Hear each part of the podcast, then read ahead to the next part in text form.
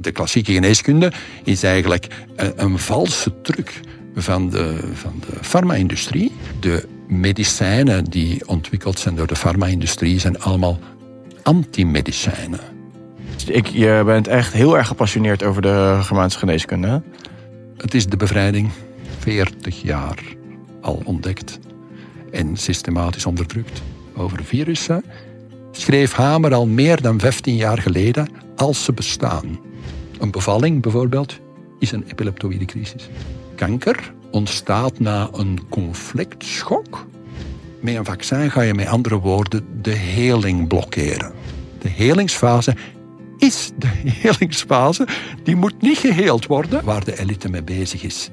Dat is zoveel mogelijk lijden brengen. En zoveel mogelijk toxiciteit. En ik raad iedereen aan om hun tv buiten te zweren. Het meest toxische apparaat dat je in huis hebt. Wat zij zeggen dat veilig is, is zo hoog als de toren van Pisa. Maar je krijgt biologische effecten met 1 centimeter.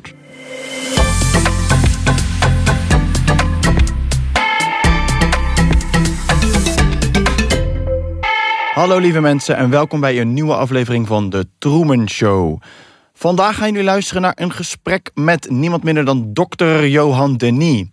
En Johan was van 1985 tot 2020 werkzaam als holistisch arts met specialisatie in homeopathie en expertise in familieopstellingen en Germaanse geneeskunde. En ik zeg was, want hij heeft in 2021 zijn dokterslicentie opgegeven omdat hij niet wilde meewerken aan het coronabeleid. Wij hebben het in dit gesprek over familieopstellingen, homeopathie, maar vooral over de Germaanse geneeskunde. Hoe het werkt. Bestaan virussen wel of niet? Wat is ziekte nou echt?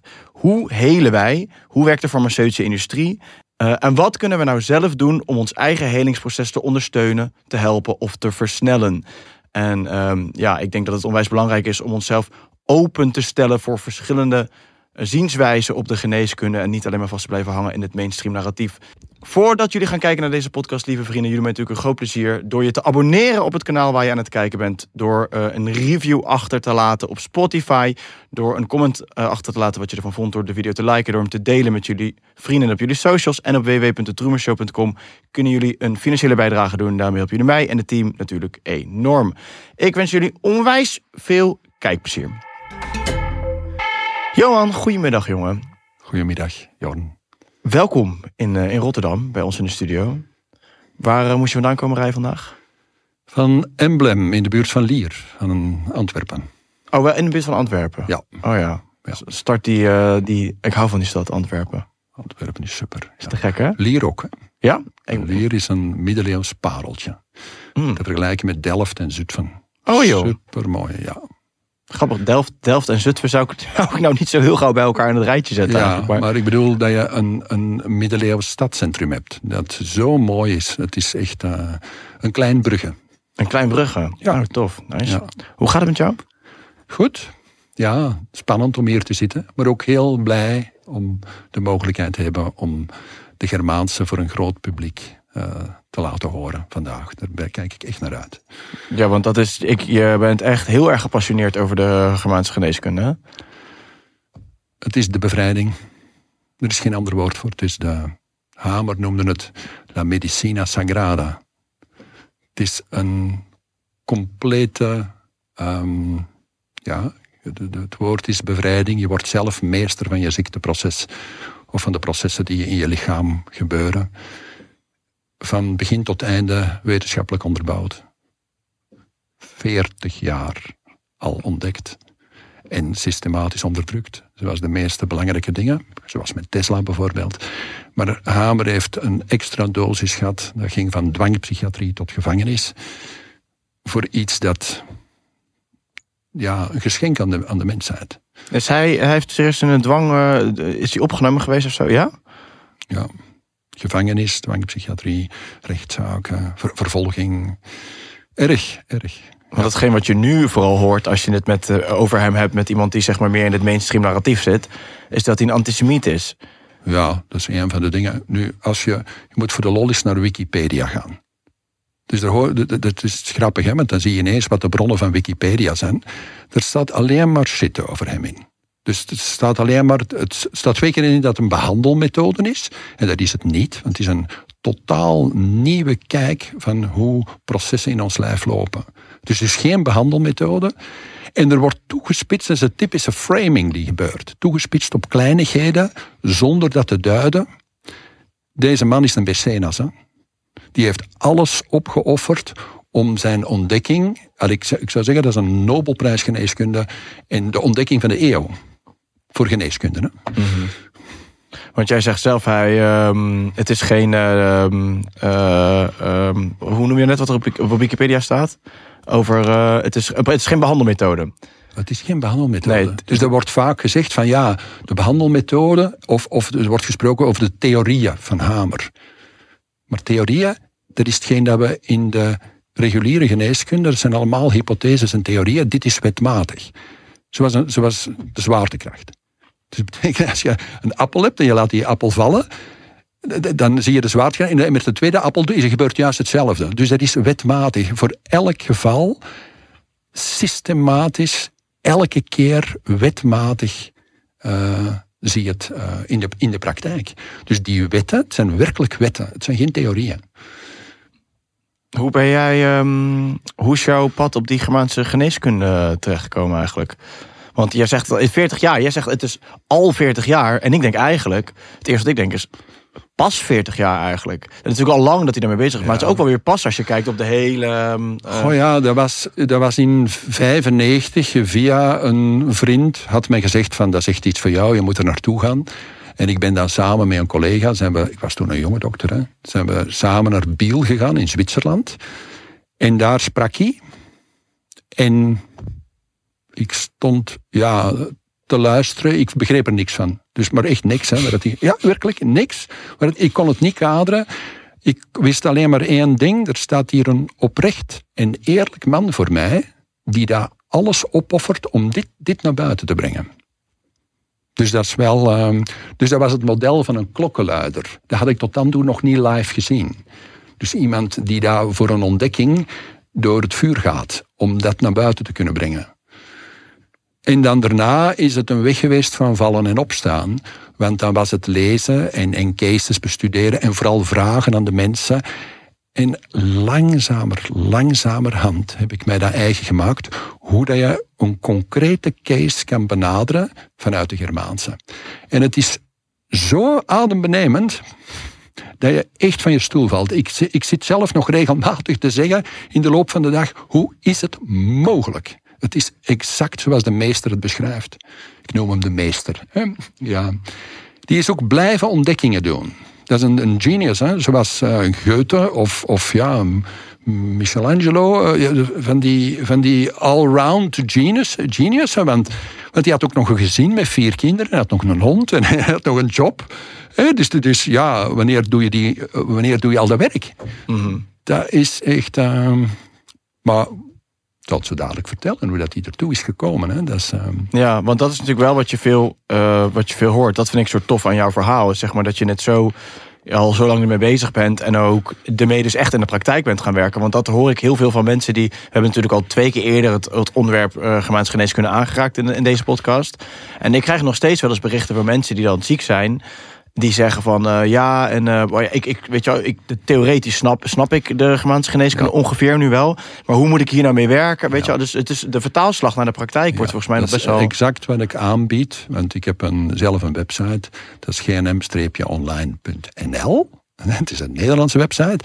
En daar heb ik een praktische cursus hoe dat je de Germaanse kan toepassen in de praktijk. Hoe dat je het herkent en hoe dat je er praktisch mee werkt.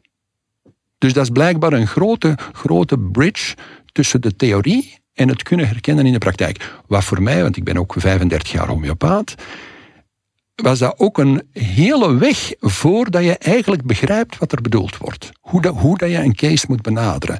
En wat je precies ziet. Want soms zit het voor je ogen, maar je ziet het niet. En dat is wat ik mij heb eigen gemaakt en heel graag wil delen. Dus uh, ik bied de cursus nu aan in de vorm van videomodules. Dus iedereen die wilt, dat zal beschikbaar zijn eind december. Dus iedereen die wilt, uh, kan op elk moment die, um, ja, die praktische manier om er naar te kijken eigen maken. Hmm. Dus dat is fijn. Ja. Het is mijn tribute to the master. Omdat ik, ik ben zo, ik ben een waarheidszoeker. Hè. Ik heb altijd gezocht naar hoe dat dingen in elkaar zitten. En hoe dat, um, ja, ik vind dat ik op een plek ben hier in de Truman Show. Dat is, dat het, het thema van mijn leven. Hoe dat je hemel en aarde kan verbinden.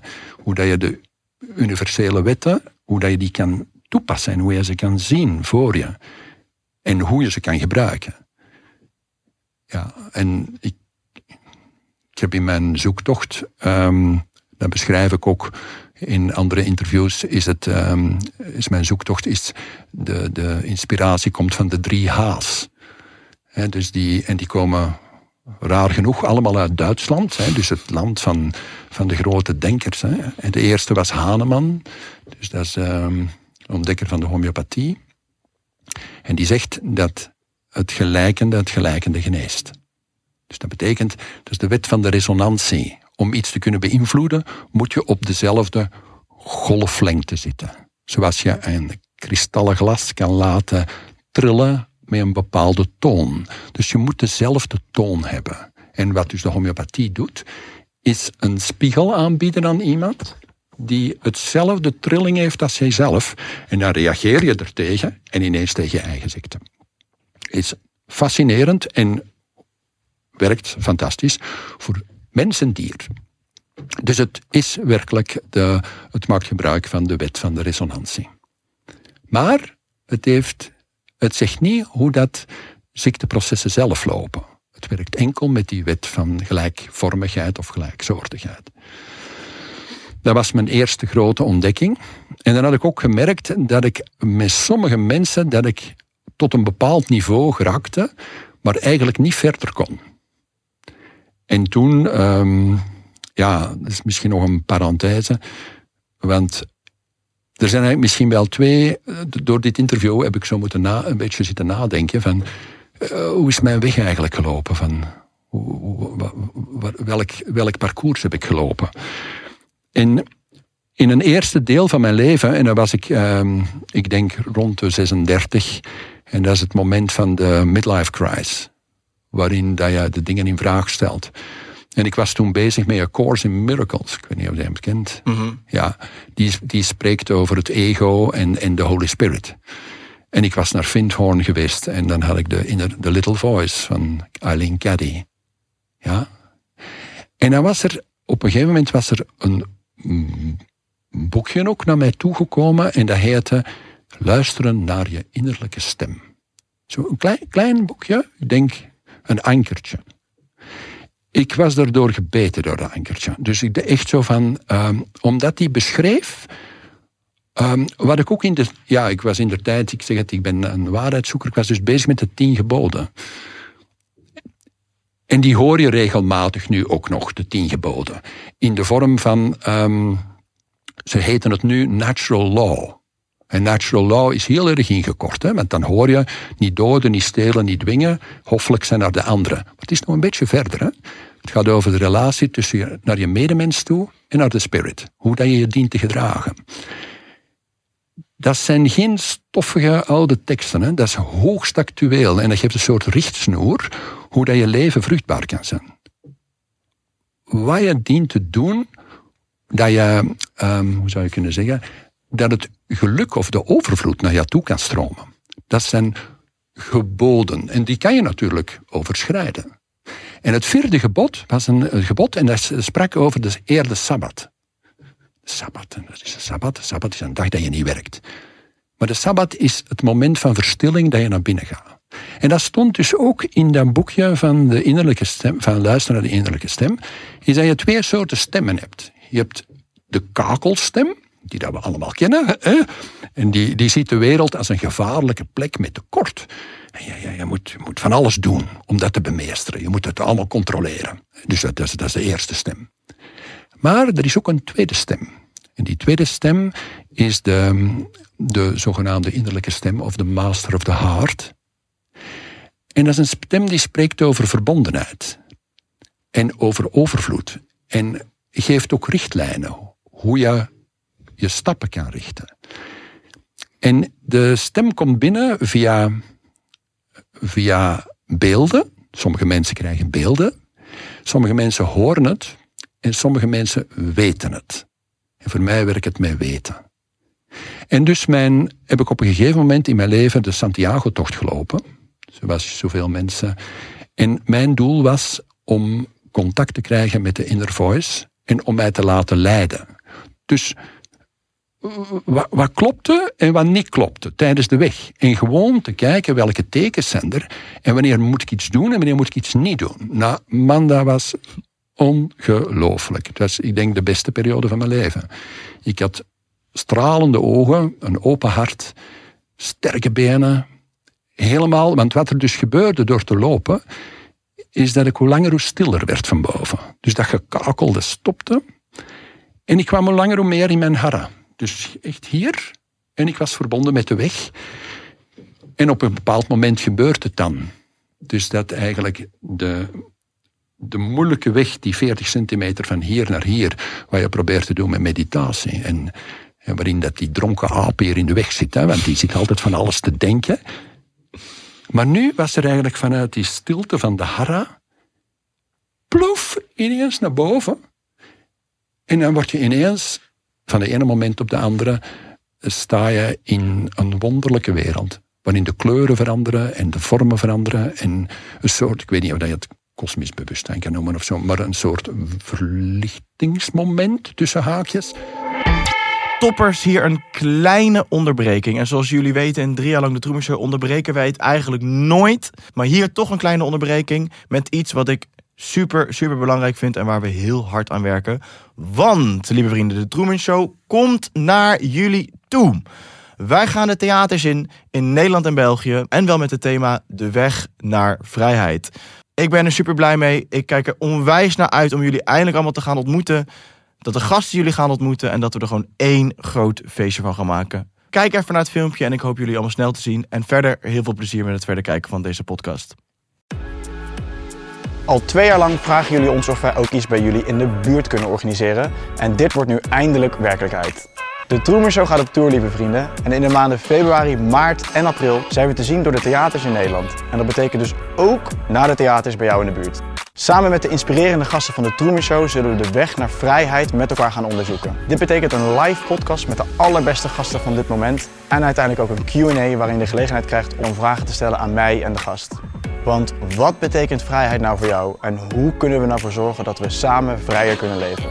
Door het samenbrengen van ieders individuele reis leggen we de puzzelstukjes samen. En verwacht daarom ook een avond waar je geïnspireerd raakt en waar verbinding met gelijkgestemden centraal staat. Samen lopen we de weg naar vrijheid en ik hoop jullie allemaal daar te zien, want we gaan er echt een feestje van maken.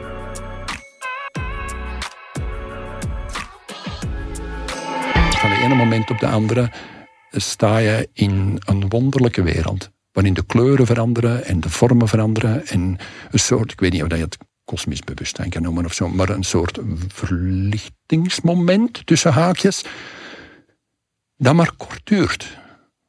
Je hebt het ook niet in de hand, je kan het niet vastpakken. Het is, het is eh, zoals de zand dat tussen je vingers wegglijdt. Het is een moment of grace. Een moment van grace. Dus de Santiago-tocht heeft me dat geleerd, om dat te doen. En hij heeft ook antwoord gegeven op mijn vragen. Waarom, ja, het was ook het zoeken naar de innerlijke draak. Dus als je in een zelfontwikkeling zit, kom je altijd je draken tegen. Ja. En ja, het was duidelijk dat er een aantal familiale dingen waren die daar niet op orde waren.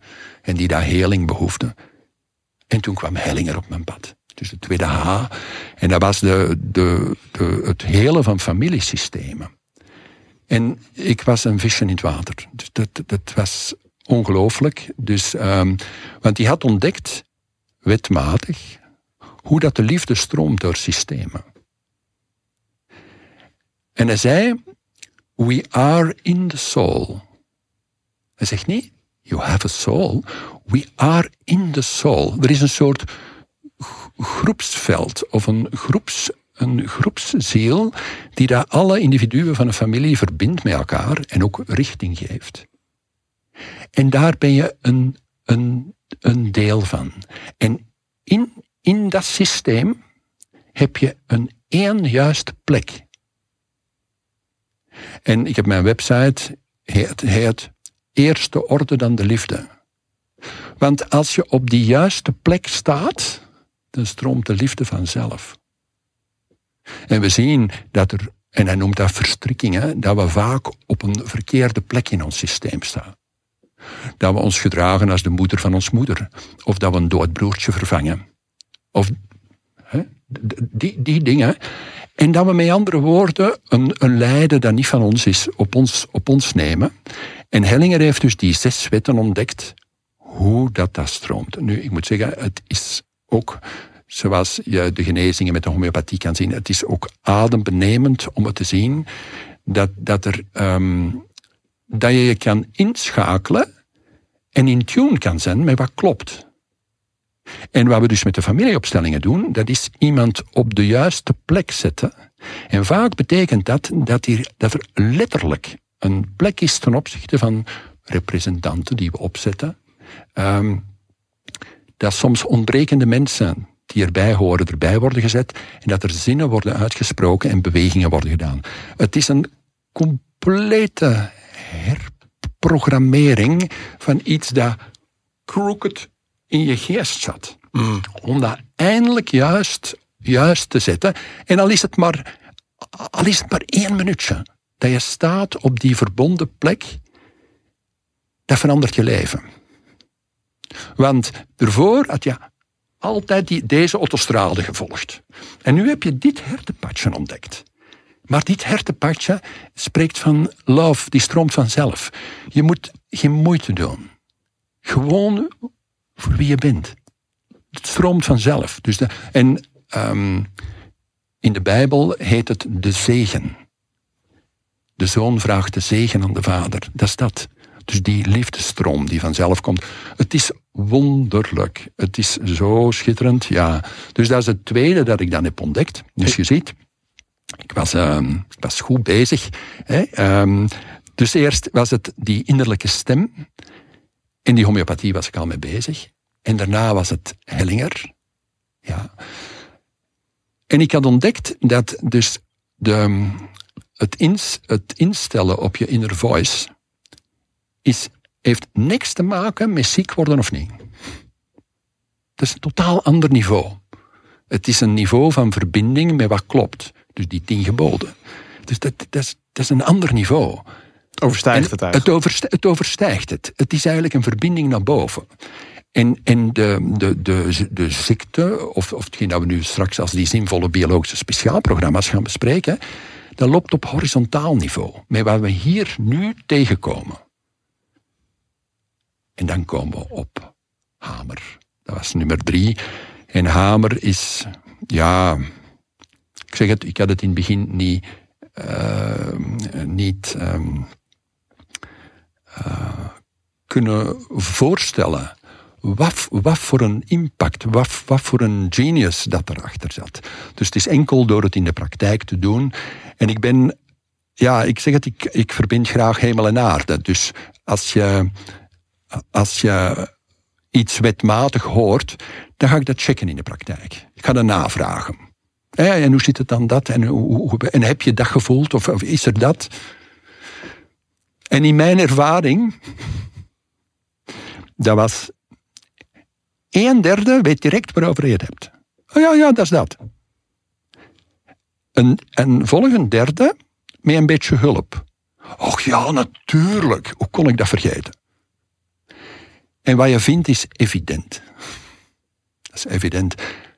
En de laatste groep lijkt je het niet te vinden. Want zelfs met hulp vind je het niet. Maar als je blijft zoeken en blijft zoeken, en ik heb een bloedhondgehalte ontwikkeld hierin, is het precies zoals Hamer het beschrijft. Dus het is echt astonishing en ik zit te popelen om het te mogen uitleggen.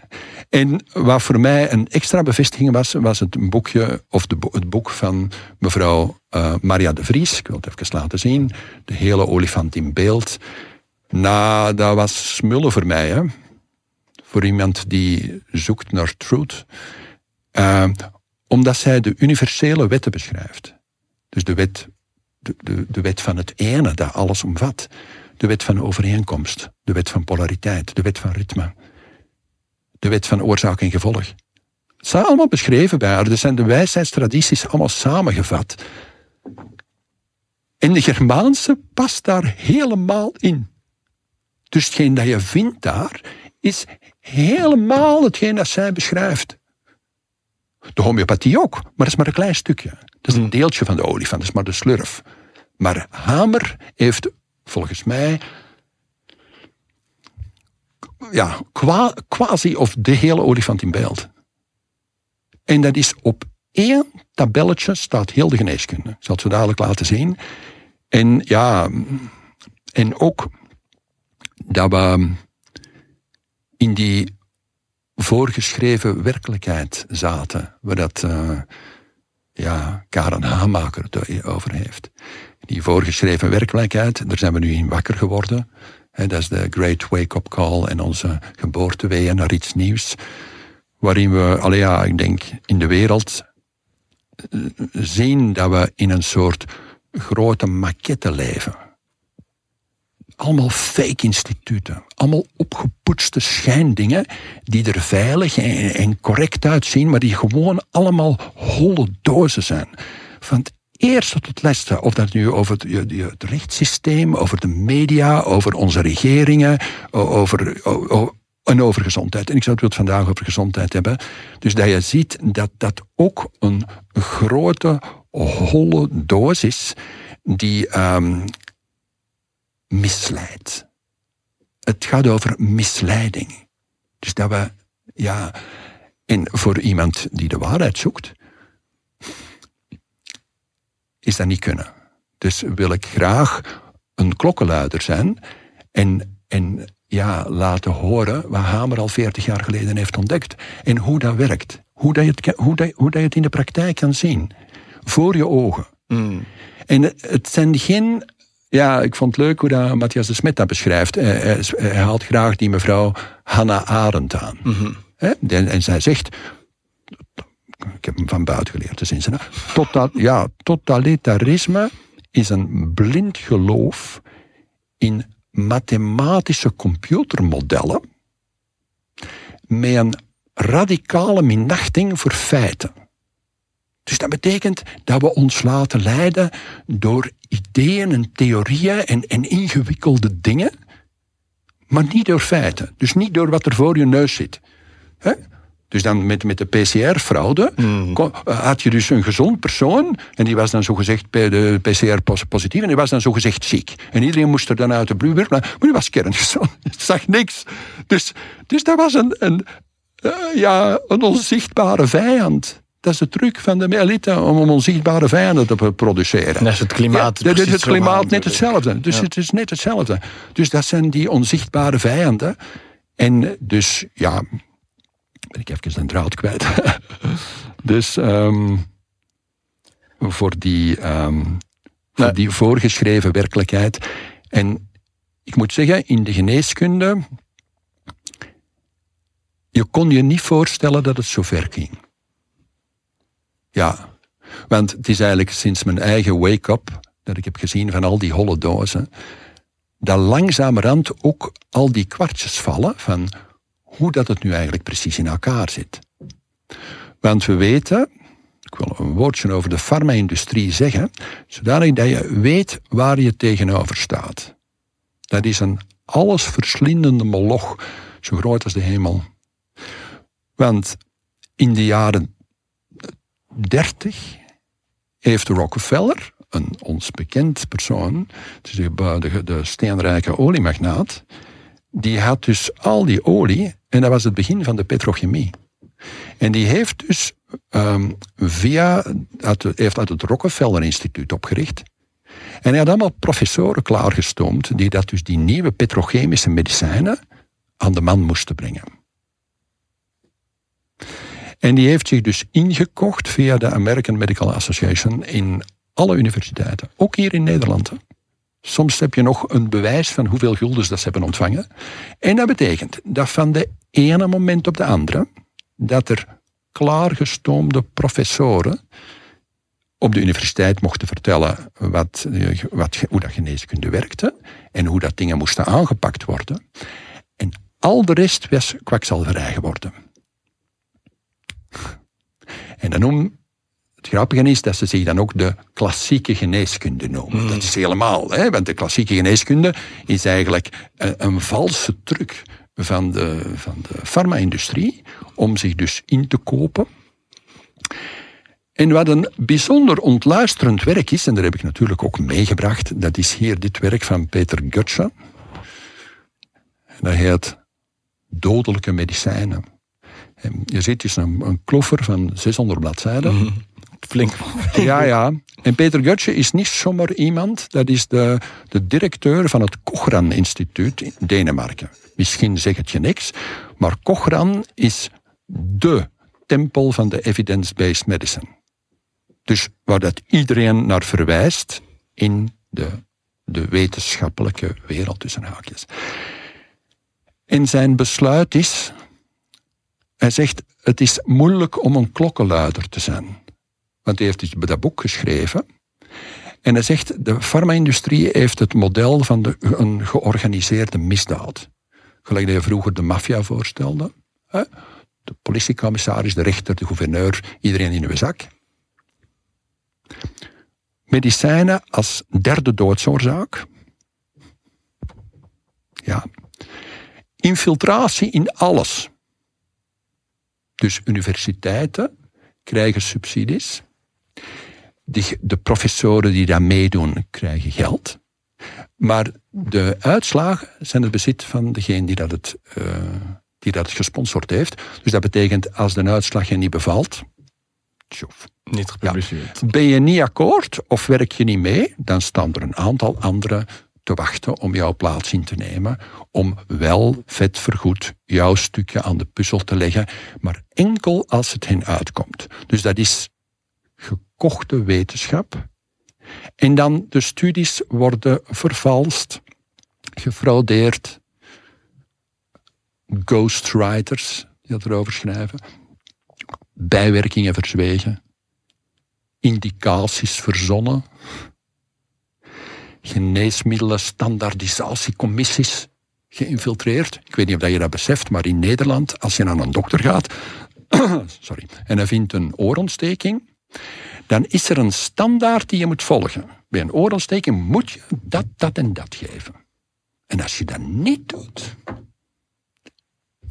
dan ben je niet wetenschappelijk bezig en kan je op de vingers getikt worden door de orde die zegt, jij volgt de wetenschappelijke standaards niet. Maar die wetenschappelijke standaards, die zijn gekocht. Dat zijn gekochte, gekochte wetenschappelijke standaards. Dus standaardisatiecommissies, geneesmiddelenbewakingscommissies. Dus dat betekent dat de farma-industrie heeft ook het monopolie verworven over de geneeskunde. Mm. Dus dat betekent, als je arts bent, dat je de vrijheid om zelf te kijken wat iemand zou kunnen helen, dat je dat niet mag toepassen. Je moet de standaards volgen. En als je de standaards niet volgt, kan je berispt, of zoals ik heb meegemaakt, de, die, erger dan geschorst, hè, diploma verloren omdat ik niet mee wou doen met de mondmaskerhoax. Ik kwam met zo'n pak wetenschappelijke bewijzen dat mondmaskers geen zier helpen. Ook door Jaap van Dissel gezegd bij jullie. 200.000 eh, mensen die een mondmasker dragen, konden dus één eh, besmetting of één overdracht voorkomen. Dus ik had erbij. Ja, ik had, ja. En um, ik zie mij nog op de orde zitten en die zeggen, Wetenschap interesseert ons niet. Zo. Wetenschap interesseert ons niet. U moet de richtlijnen van de Belgische overheidsinstanties volgen. Straffenkosten? Ja, zegt ook alles. Ik heb natuurlijk sport stijf gehouden. En ik wil niet meedoen aan iets wat. Ah ja, je hebt er, is ook een stukje ethiek. Hmm. En dat is geen. Zeker als arts zou je zeggen, ja, toch? absoluut. Hè, waar dat, maar dan zie je, dat de ethiek, want veel, veel collega's hebben natuurlijk gemerkt dat er van alles fout ging met heel de corona, de pandemie en de hoax of zo, maar die zitten werkelijk in een bankschroef, omdat die in dat systeem zitten. En wie niet akkoord is, raus. Ja. En dat betekent dat ook de hospitalen, net zoals onze scholen, een gevaarlijke plek zijn. En ik raad iedereen aan om als je naar een hospitaal gaat, dat je dat kort doet. Omdat de acute geneeskunde die is ontwikkeld, is fantastisch. Dus als je een vinger, eh, een vinger hebt kwijt bent, alsjeblieft ga naar het hospitaal en dan kunnen ze dat daar. En alle acute dingen, hospitaal.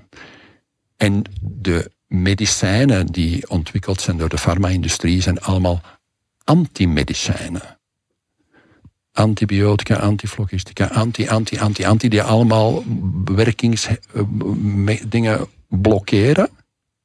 En die kunnen soms levensreddend zijn. Ik zal straks uitleggen hoe dat, dat werkt in de epileptoïde crisis. Dat je daar dat gevaarlijk kan zijn. En die zijn daar nuttig. Maar de chronische dingen.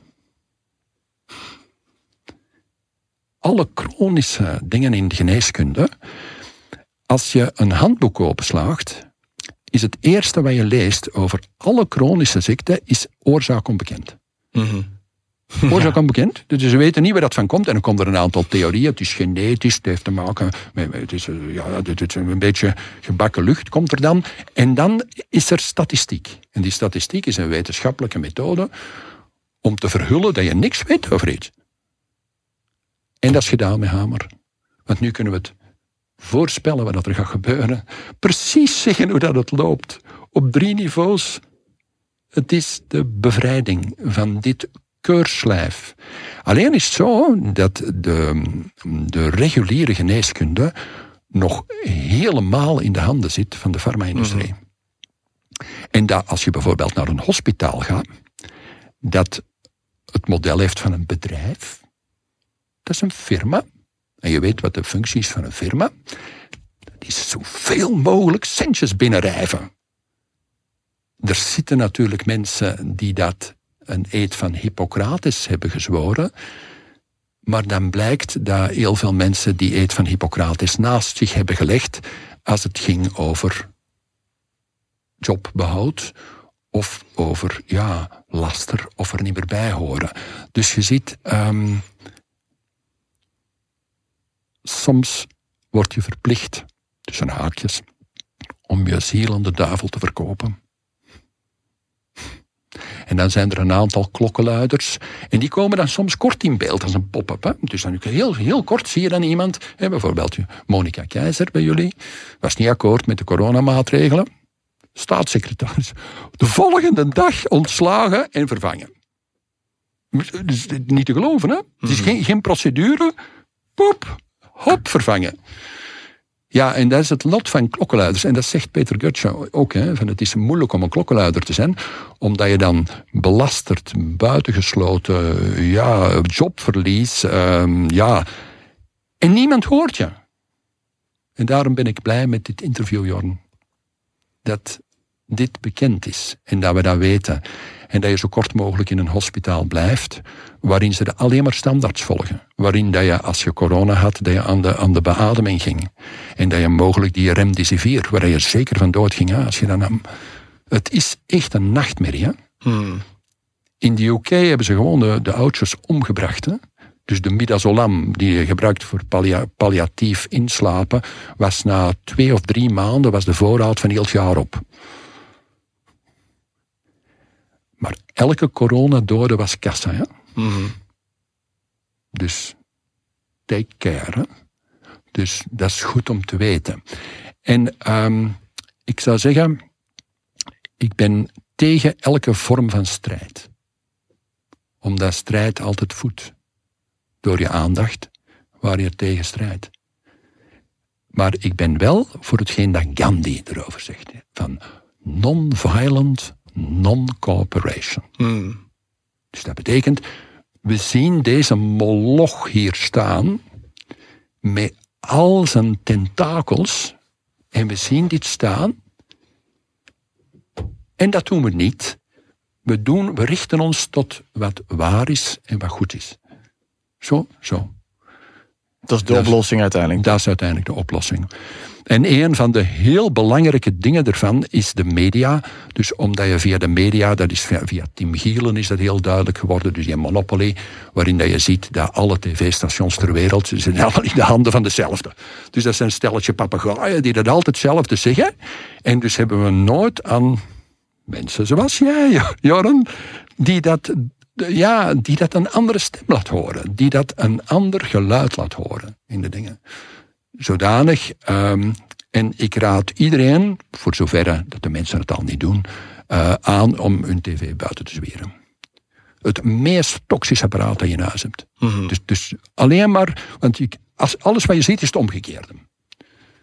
Dat is ongeveer wel de oh, regel. Het is, ongeveer altijd het omgekeerde van wat je ziet. Is, het, is, het, is, het is een kleuterniveau van, van beïnvloeding, framing.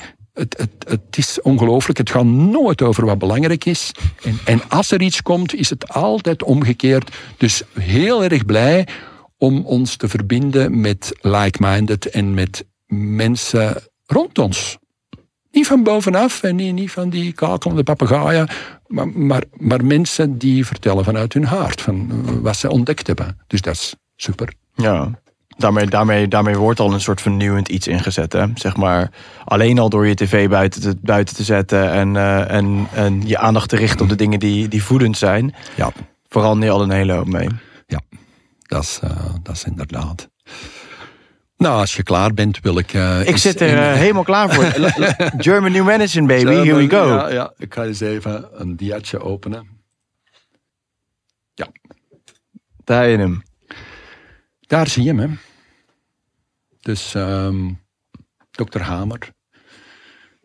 Hij, hij is, het is een, een Duitse man hè? en hij, is, uh, hij was echt praktiserend arts. Ook al voordat hij. Hamer, Hamer was een internist. Oh ja. Dus dat betekent uh, specialist in interne geneeskunde. Al meer dan 15 jaar in een universiteitskliniek. Dus dat betekent een man van de praktijk, die, die daar veel, veel, veel ervaring heeft met patiënten. Ja, en dan gebeurt er een drama in zijn leven.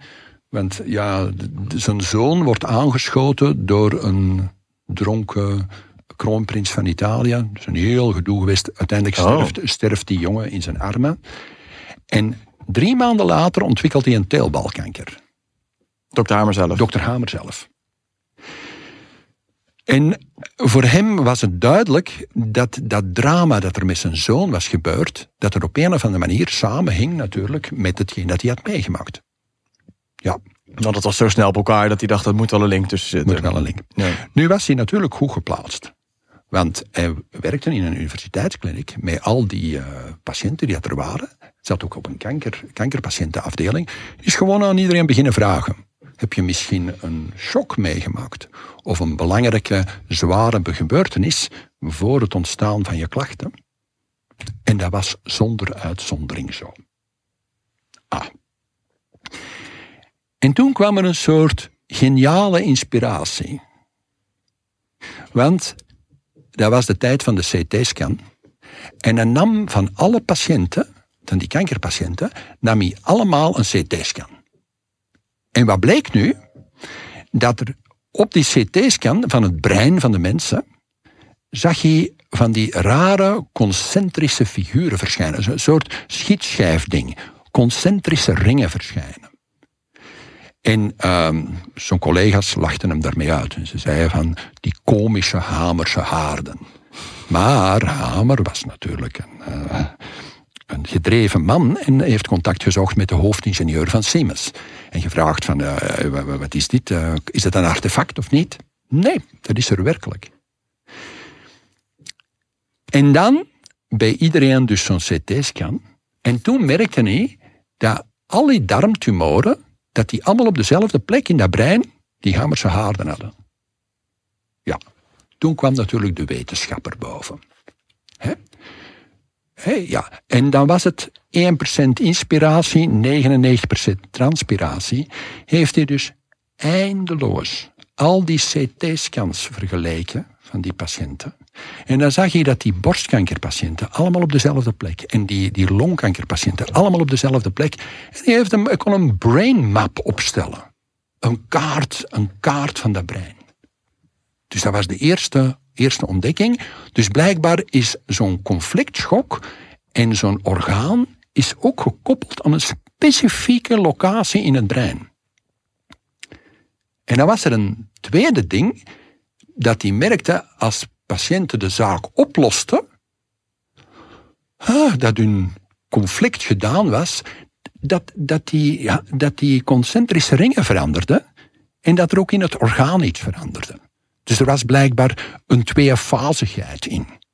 Dat is die eerste wet van Hamer. Dus dat betekent dat een kanker ontstaat na een conflictschok. En die conflictschok die zit op drie niveaus.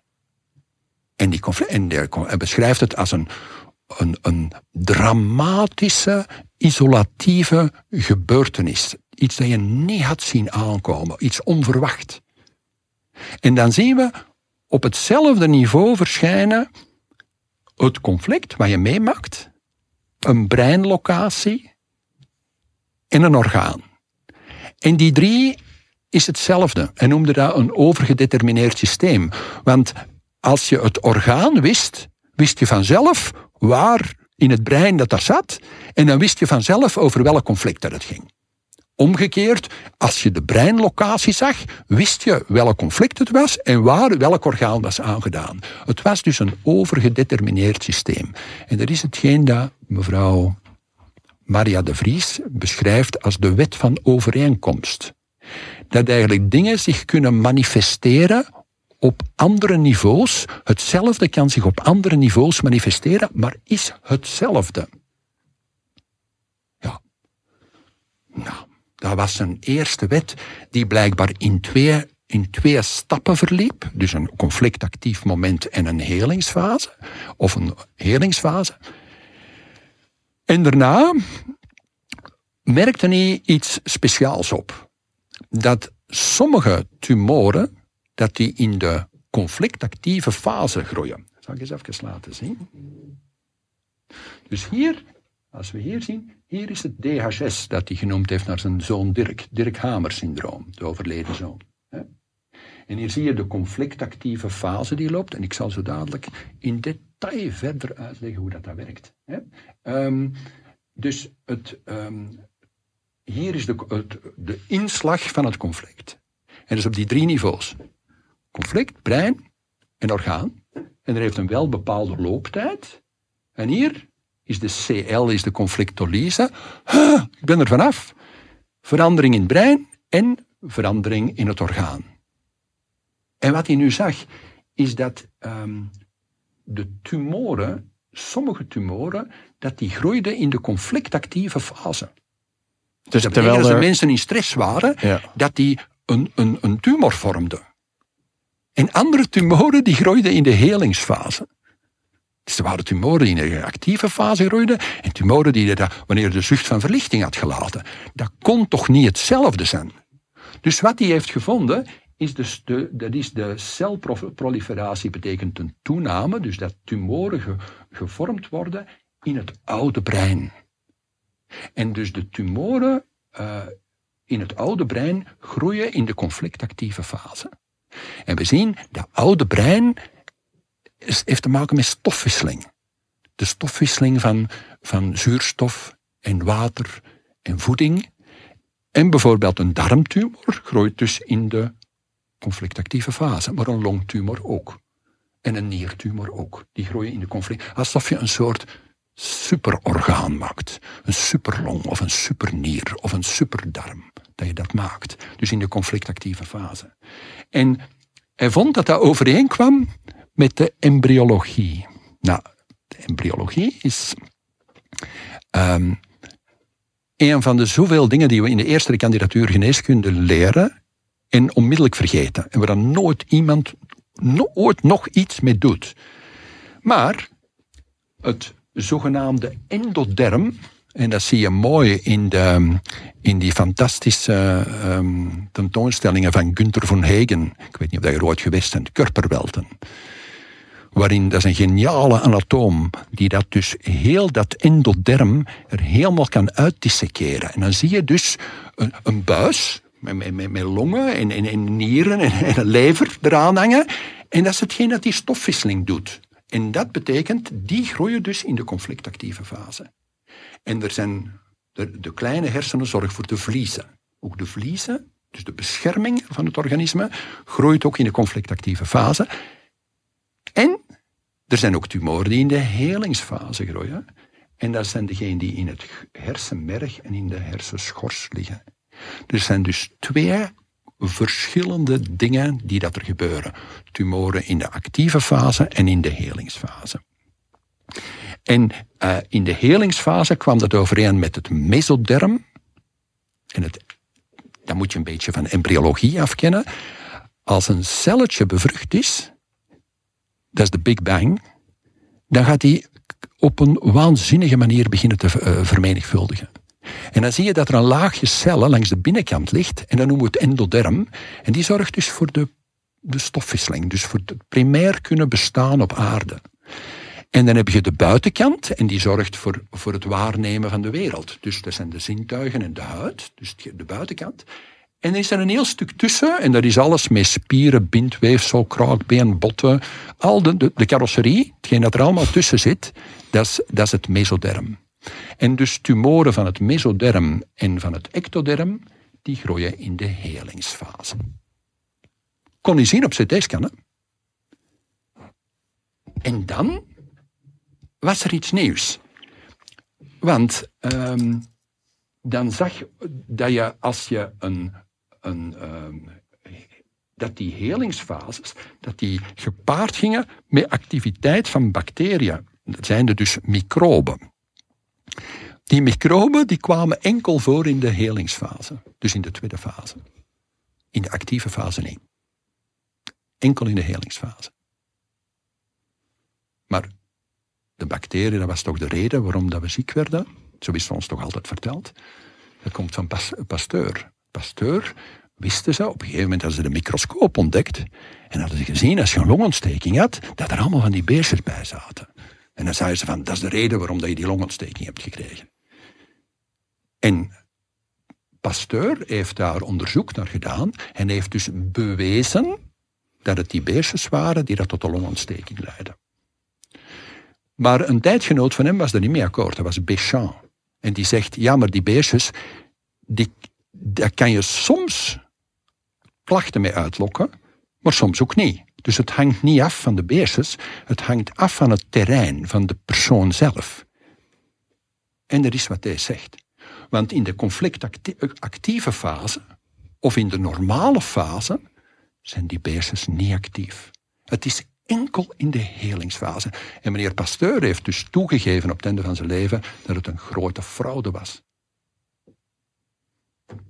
Maar de farma-industrie was daar zeer blij mee. En dan zullen we straks zien waarom en wat de consequenties daarvan waren. Want nu was ziekte was iets dat losgekoppeld was van die twee stadia die dat we beschrijven. En is die achterste fase op zich als ziekte beschreven. Mm. Het was alsof dat de, dat de ziekte was, maar het is het achterste wiel van een fiets. Het, het voorste wiel hadden we niet gezien. Dat was die stressfase. Het is hetgeen dat volgt en het tweede, tweede deel is van een programma dat loopt. Mm. Dat was de ontdekking van Hamer. Hey, en Johan, als ik het goed begrijp, hè, um, is het dus zo dat je, je hebt dus, nou, dus treedt dus een, ik vat even uh, samen mijn eigen woorden. Dus er treedt een conflict op. Nou, in het geval van Hamer was dat het overlijden van zijn zoon. Ja. Dat is het conflict. Uh, en dan vervolgens aan de hand daarvan krijgt hij, manifesteert zich bij hem iets in de vorm van uh, teelbalkanker. Ja. En jij zegt, nou, dit zijn in het geval, we hebben het nu dus over kanker gehad en tumoren. Ik denk dat het een heel belangrijk thema is, omdat heel veel Ja. mensen daarmee kampen en omdat iedereen bang is om kanker te krijgen. Ja.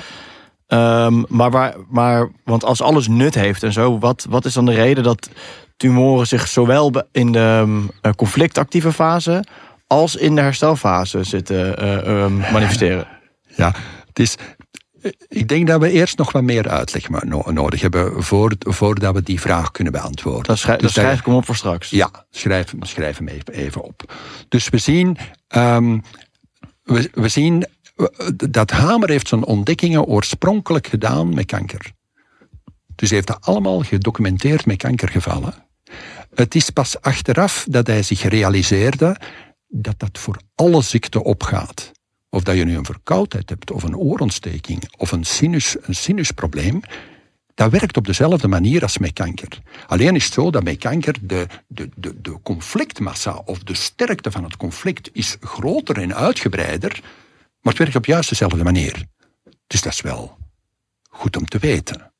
En het laatste was, want in het begin, toen hij die vier eerste wetten had ontdekt, dan was zijn idee van, er, loopt, er is een soort defect dat loopt. Er, er, is, er, is, een, er is een fout. Er is een fout in het brein. er, is, die, eh, die hamerse haar, er is een fout die loopt en die herstelt zich en er is een defect dat hersteld wordt. Maar het is pas na een tijdje dat hij zich realiseerde dat het een zinvol ding was. Het is gedirigeerd door het organisme. Het is een automatisch survival-programma dat loopt. Dus het, het, isoleren van een stukje en dat zeggen dat dat ziekte is, het werkt niet zo. Het organisme wil dit. En de bacteriën, virussen en schimmels die gebruikt worden, zijn lichaams-eigen. Want we weten, dat we altijd in een oceaan van microben hebben geleefd. Sinds het begin der tijden, waar we een hele hoop van gedomesticeerd hebben. Bijvoorbeeld in jouw en mijn darm zit er een hele hoop bacteriën en die hebben we nodig. Die zitten ook op, op, op onze huid. Dat zijn de zogenaamde ons microbiome of de zogenaamde commensalen. En die zijn gewoon gedomesticeerd door ons brein. Dus dat betekent van het ogenblik dat er debris is dat je niet meer gebruikt, als je een superlong hebt gevormd en je hebt ze niet meer nodig, dan ga je met het endoderm ga je schimmel- en schimmelbacteriën gebruiken. En bij de longen is dat Mycobacterium tuberculosis. Schimmelbacterie, dus dat betekent dat een longtumor in de helingsfase door tuberculose wordt opgevreten. Ja? Dat het mesoderm maakt gebruik voor het, het, het oplossen van, um, van bacteriën worden gebruikt voor endoderm, mesoderm en ectoderm. En dan virussen, en dat is interessant over virussen, schreef Hamer al meer dan 15 jaar geleden als ze bestaan. Want volgens hem, in de actieve fase bij uh, hersenschors, zie je dat er gaten worden gevreten. En in de helingsfase worden die gaten opgevuld met eiwitstukjes. Die virussen zijn die eiwitstukjes. En de reguliere heeft er een heel, heel, heel verhaal rond gemaakt, waar niks van klopt. Ik heb op mijn website een, um, een gratis webinar staan over virale aandoeningen, waar ik het meer in detail bespreek. Maar ja, dus we zitten nu met de vijf dingen. Dus dat... Zegt hij dan, Johan, dat virussen niet bestaan? Hij zegt virussen als ze bestaan. Want we weten, ja, dat is een, eh, ja, dat is een grote gelijkenis vertoond met exosomen. Hè. En er is ook een zogenaamd cytopathisch effect. Ik weet niet of je het kent. Cytopathisch effect is als je een cel met celkern, als je die uit elkaar laat vallen, dan vind je alle mogelijke virussen die er bestaan.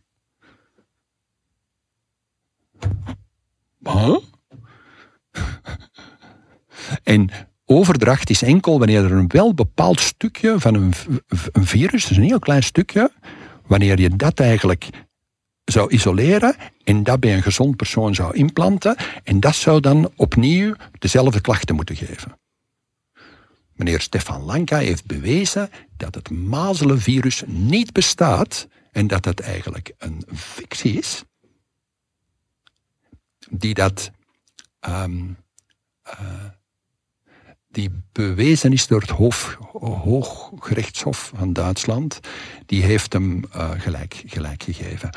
Dus mazelenvirus, gelijk dat we sommige dingen hebben we zo eindeloos gehoord en zo gepapegaaid gekregen dat je op den duur denkt dat het waar is. En de virologen, die dat daar elke dag hun, hun zeg zaten te doen, dat is een, dat is een soort stelletje die dat samenkomt met computermodellen en een consensus maakt over iets.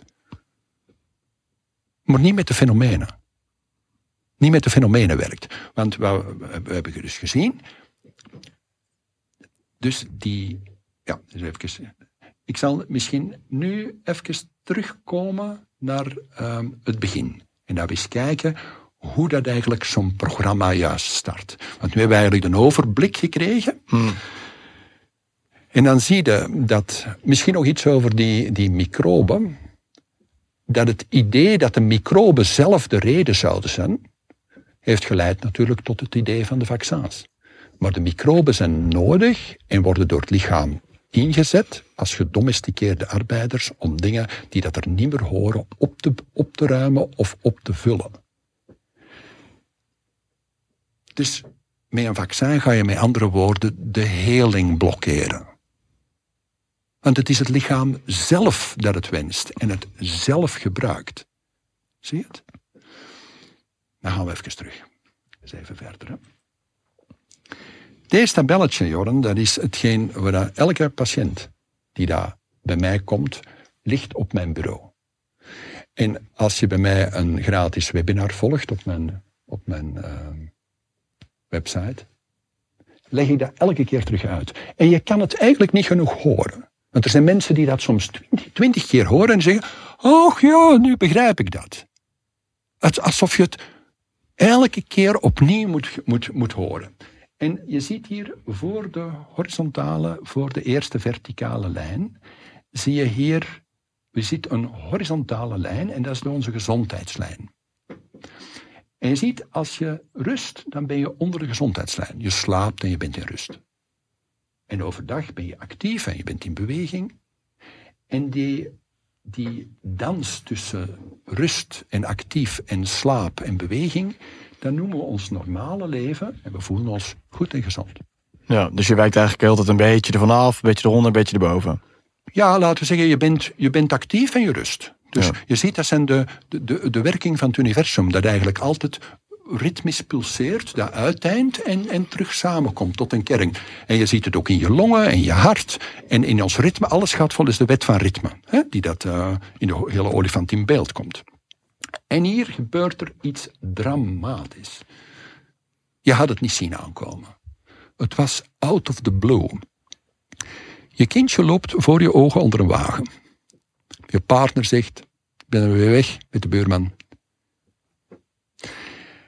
En van de ene moment op de andere, maar werkelijk, paf, ben je nu in stress. En die stress is veel hoger dan hier. Je had het ook niet zien aankomen. En je ziet dat in de loop van de tijd die volgt, dat je soms minder en soms meer stress hebt, maar je zit, maar je zit nooit meer onder de gezondheidslijn.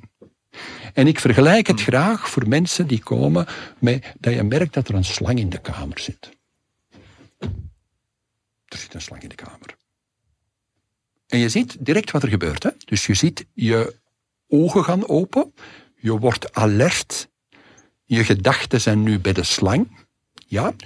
je bloeddruk gaat naar omhoog, je spieren staan gespannen voor actie, je bent slapeloos. Slecht idee om te slapen met een slang in de kamer. Hè? Dus, dus, ja.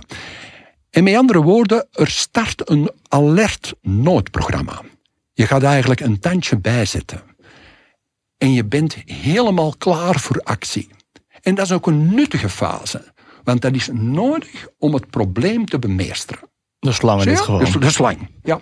Stel je nu voor dat na drie weken dat je kindje wordt ontslagen uit de kliniek en de artsen zeggen, er is een miracle gebeurd, je kind is helemaal terug normaal, je mag het komen halen. Of de partner komt na twee maanden terug met hangende pootjes en zegt, lieverd, ik heb me zo vergist, jij bent de ware. En wat er dan gebeurt, is de slang die uit de kamer kruipt. En dat is de zucht van verlichting.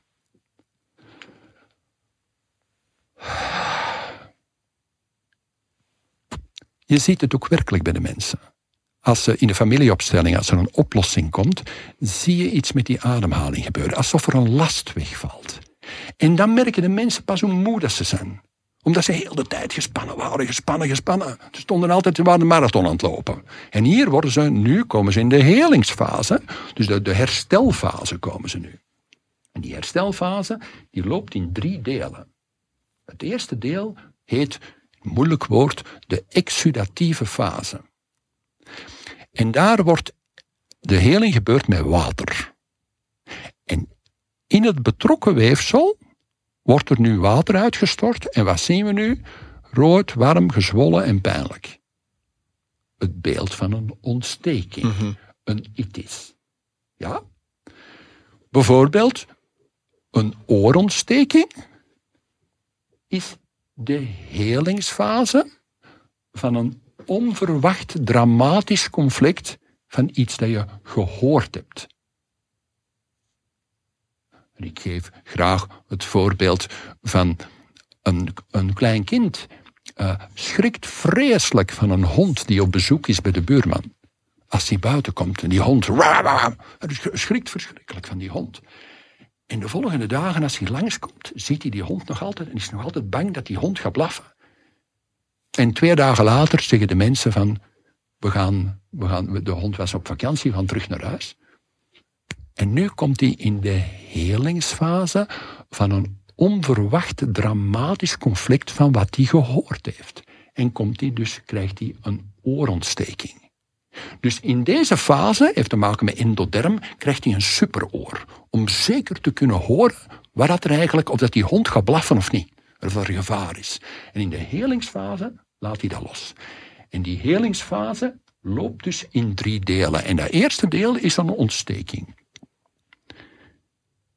Is het iets dat je gezien hebt? Dan krijg je daarna een oogontsteking. Is het iets dat je geroken hebt? Bijvoorbeeld dat je vreselijk schrikt dat er achter je nieuwe villa dat er een, een varkenskwekerij wordt open. En je komt buiten. Oh nee, mijn villa is niks meer waard. Zie je het? Dus een helingsfase, de conflict van de neus. En ons brein werkt super simpel. Heeft het te maken met een handeling die je kan doen? Dan heeft te maken met een bepaalde spiergroep, waar er in de helingsfase is dan een tendinitis. Dus een itis is niet een apart bestaand ding. Het is het gevolg van een conflict dat ervoor was en ervoor liep en nu na de zucht van verlichting optreedt. Zie je het? Maar het was altijd bekeken als een aparte ziekte. En nu zien we dat er een fragmentatie is gekomen in de geneeskunde die je niet voor mogelijk houdt. Want voor elk gaatje zit er een specialist. Een specialist voor uw oog, voor uw oor, voor uw neus, neus, voor de longen, voor het hart. En voor elk orgaan zit er een specialist. En al die organen werken allemaal op deze manier. Met een conflictactieve fase en een helingsfase. Allemaal op dezelfde manier. Maar super gefragmenteerd van allemaal specialisten die veel weten over weinig.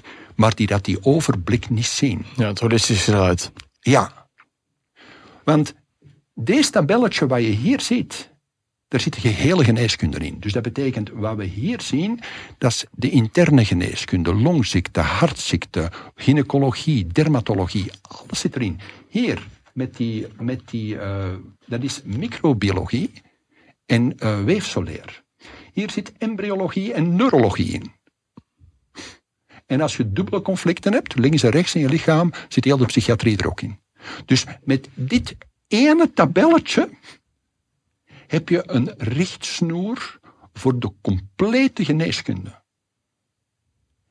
Voor elk geval terug te halen, wetmatig.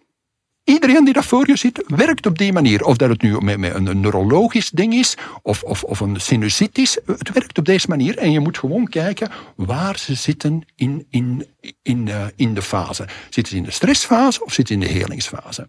Want wat hij zag, dat als het enige wat nodig is, is dat de stressfase overgaat in de helingsfase. Want het lichaam heelt vanzelf. En dan zie je dat de spontane genezingen die daar bij kanker beschreven zijn, zitten allemaal in deze fase. Ze waren al genezen. Dus dit is de helingsfase. En hier is de zaak gedaan en ben je helemaal terug normaal. En nu zien we dat, eens even terug naar deze, dat als dit drie dagen duurt, duurt de helingsfase ook drie dagen. Duurt een week, duurt de helingsfase ook een week. Duurt veertien dagen, helingsfase ook veertien dagen. Is die, is die acute stress, is die heel, heel sterk, bijvoorbeeld als een kindje vreselijk schrikt van een lawaai, dan heb je ook heel hoge koorts en heel sterke reacties in de helingsfase. Dat zijn spiegels van elkaar. Dus hetgeen dat je hier ziet, dus die tweefazigheid van duurstress en duur, en duur ontspanning, is hetzelfde als dat we in het begin gezien hadden. Dus dat eerste, die, twee, die, fa, die dat. Dat is hetzelfde. En nu zie je dat de heling loopt op een speciale manier. Want in het midden van, je ziet dat de heling wordt, hier worden hoe langer hoe meer in ontspannen en ontspannender, nog ontspanner. En er is een bepaalde limiet aan. Hier is ook een bepaalde limiet aan. Want hoe lang kan een paard galopperen? Hoe lang kan je met je auto tegen maximum snelheid rijden? Er is een bepaald moment waarin er te veel stress is en je kan overlijden. Maar hetzelfde kan hier gebeuren wanneer je in een te diepe, te diepe ontspanning gaat en dan kom je in een soort coma-achtige, diepe, diepe states terecht en er is een bepaald moment dat je overlijdt. Dus, en dan heeft de natuur een trucje gevonden, dat is in het midden van de diepe ontspanningsfase, krijg je kort even terug een herhaling van de stress. Dus ons klein manneke droomt, heeft een nachtmerrie over die hond die daar blaft. En hier maak je terug mee dat je kind onder die wagen loopt. Dus je hebt kort even terug stress. En die stress die dient om heel dat proces terug om te polen. Ja.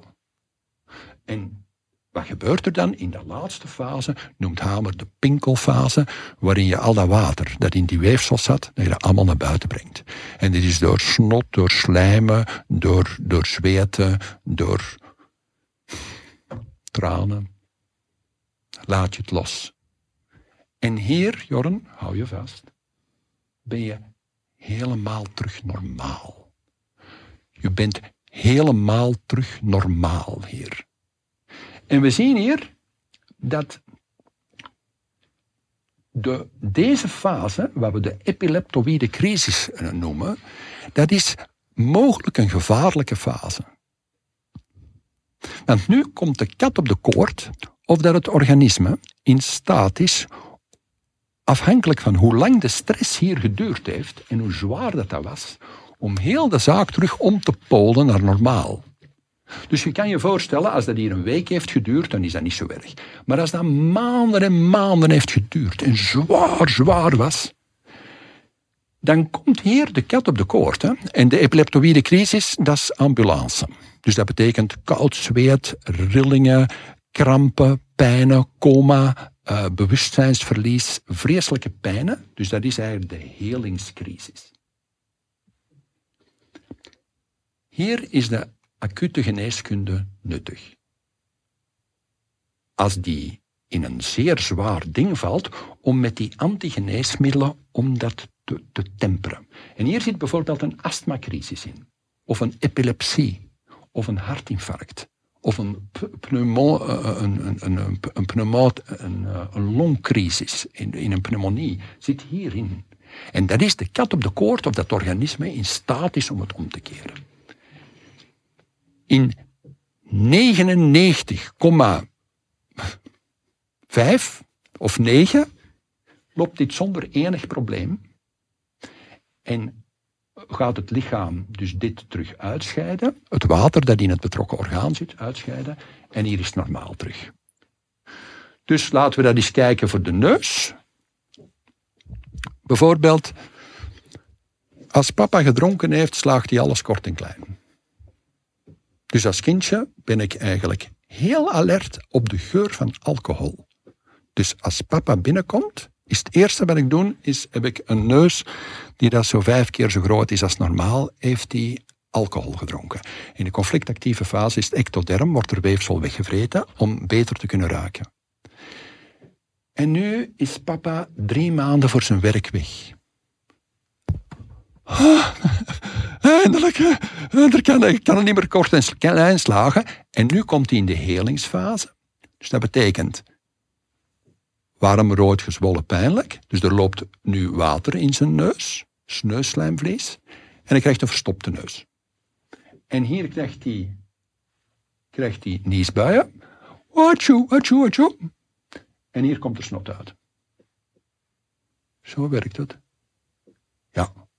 En dat betekent dat als hij een lange tijd conflictactief is geweest, zal dit ook een lange tijd lopen. Ja. En dat betekent dat we hier dat, dat we zien dat sommige ziekteentiteiten, zoals bijvoorbeeld epilepsie, is de helingscrisis van een bewegingsconflict. Ik geef een voorbeeld. Er is een man en die doet herstellingen op een stelling aan een kerk en hij maakt een ongelukkige beweging en hij valt naar beneden in de diepte en hij kan zich vasthouden, gelukkig met zijn rechterarm houdt hem zich vast. En hij heeft nog een gil in zijn keel zitten. En trillend als een espenblad is hij in staat om terug op de stelling te kruipen. Maar hij moet er nog drie maanden werken. Maar deze keer heeft hij, is hij gewaarschuwd. Deze keer draagt hij een, een veiligheidshelm en, en zit hij vast met koorden en zo. Maar elke keer als hij op die stelling gaat, is hij gespannen. Ja. Wat is er gespannen bij hem? Het orgaan dat het meeste gespannen is, is zijn rechterarm. Want je weet, als je op die stelling staat en je valt naar beneden, dan moet paraat zijn hè, om je vast te houden. Dus die rechterarm weet dat.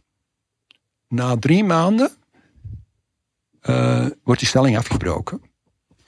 En veertien dagen later doet hij zijn allereerste epileptische aanval ter hoogte van de rechterarm.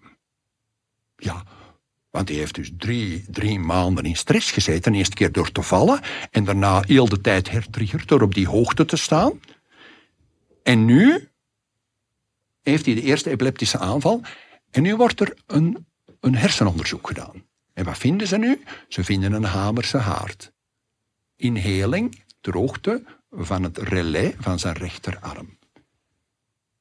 En ze zeggen, u hebt een hersentumor. Hij is toen bij Hamer geweest en Hamer heeft hem gezegd, het is de helingsfase van een conflict dat we zo kunnen nakijken van wanneer dat het gebeurd is. Dus hier drie maanden geleden was dat, dan ben je eraf gegaan. En het enige wat nodig is, dus de epileptische crisis is daar, en nu is het gedaan. Dus zolang dat jij niet terug op een stelling kruipt of op een dak kruipt, waarin je door hoogte hertriggerd wordt, ga je geen epileptische aanval meer krijgen. Dus die epileptische aanval is de helingsfase van een motorisch conflict. Ja? Hamer had hem aangeraden niet meer op een dak kruipen. Maar ja, je weet, als je zo'n iemand bent die dat altijd aan de hoogte werkt, dat de buren dan op een gegeven moment zeggen, zeg, wilde die, die tv-antenne eens bij ons erop zetten? En hij zegt, ja, maar ik mag dat niet meer. Allee, dat meen je niet. Dat, allee, kom, dat kan niet. Dat is moedwilligheid, is. Dus hij krept op dat dak. En een uur later heeft hij een epileptische aanval droogte van zijn rechterarm. En dat is een spoor geworden hoogte brengt hem nu automatisch terug naar dat onverwacht dramatisch moment van vallen. Dus het is een spoor geworden. Ja. Voilà. En kan dat niet, ehm, want als het allemaal nut moet hebben, lijkt me dat vrij nutteloos. Want je moet, ik bedoel, het is niet de bedoeling dat je voor nooit meer een dak op kan. Ja, maar het is zo dat ehm, als je kijkt naar in de natuur hoe dat, dat werkt. Hè, als je Um, ik weet niet of dat je al eens ooit een, uh, naar van die filmpjes hebt gezien dat er een, een cheetah achter antilopers zit. Dus wat zie je? Dus antilopers zijn rustig aan het grazen. Mevrouw cheetah komt voorbij. En dan zie je dat ze ineens allemaal in alert zijn. Ogen open, oren één groot oor. Maar ze zijn nog niet in actie. Want De cheetah is nog niet in beweging gekomen. Het kan zijn dat hem gewoon zijn wandelingetje doet. En opeens begint hem te rennen. En nu veranderen zij in, in echte pijlen. Eén brok adrenaline. Dus echt grote stress. Hè? Wow, een pijl. Ongeveer 1 op 10 lukt het de cheetah om ze neer te krijgen. Maar anders is het... Je kan me niet pakken, hè? En soms doen ze in het begin nog wat sprongetjes om hem luid... Het gaat je niet lukken hoor vandaag, want ik ben in topvorm. Maar nu is er iets interessants. Want als ze ontsnapt zijn aan de cheetah, wat zie je dan in de natuur? Dan staan die allemaal te shaken. Ja, terre. Ja, en wat is dat shaken dan? Dat shaken is het loslaten van de surplus aan adrenaline die daar in die spieren zit. Dus met andere woorden, wat je hier met dat shaken, is met andere woorden een epileptische ontlading van de surplus van energie die dat erin zit. En wat zie je dan daarna? Dat je hier, daarna, als dat er allemaal uit is, dat dat volledig relaxte, normale gazellen zijn. Dat zijn geen neurotische gazellen, altijd gespannen.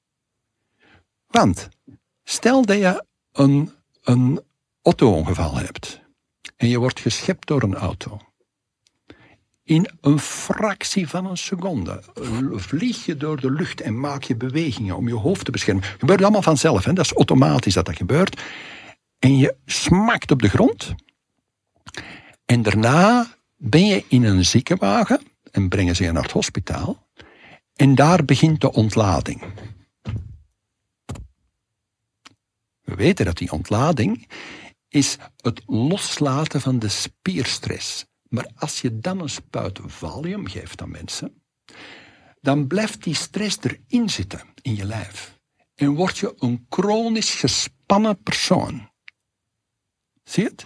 Dus door het niet begrijpen wat er gebeurt bij zo iemand en de, de ontlading niet de ontlading te laten zijn, heb je eigenlijk een vastzetten van, van stress. En dan zie je sommige mensen, en dat zijn.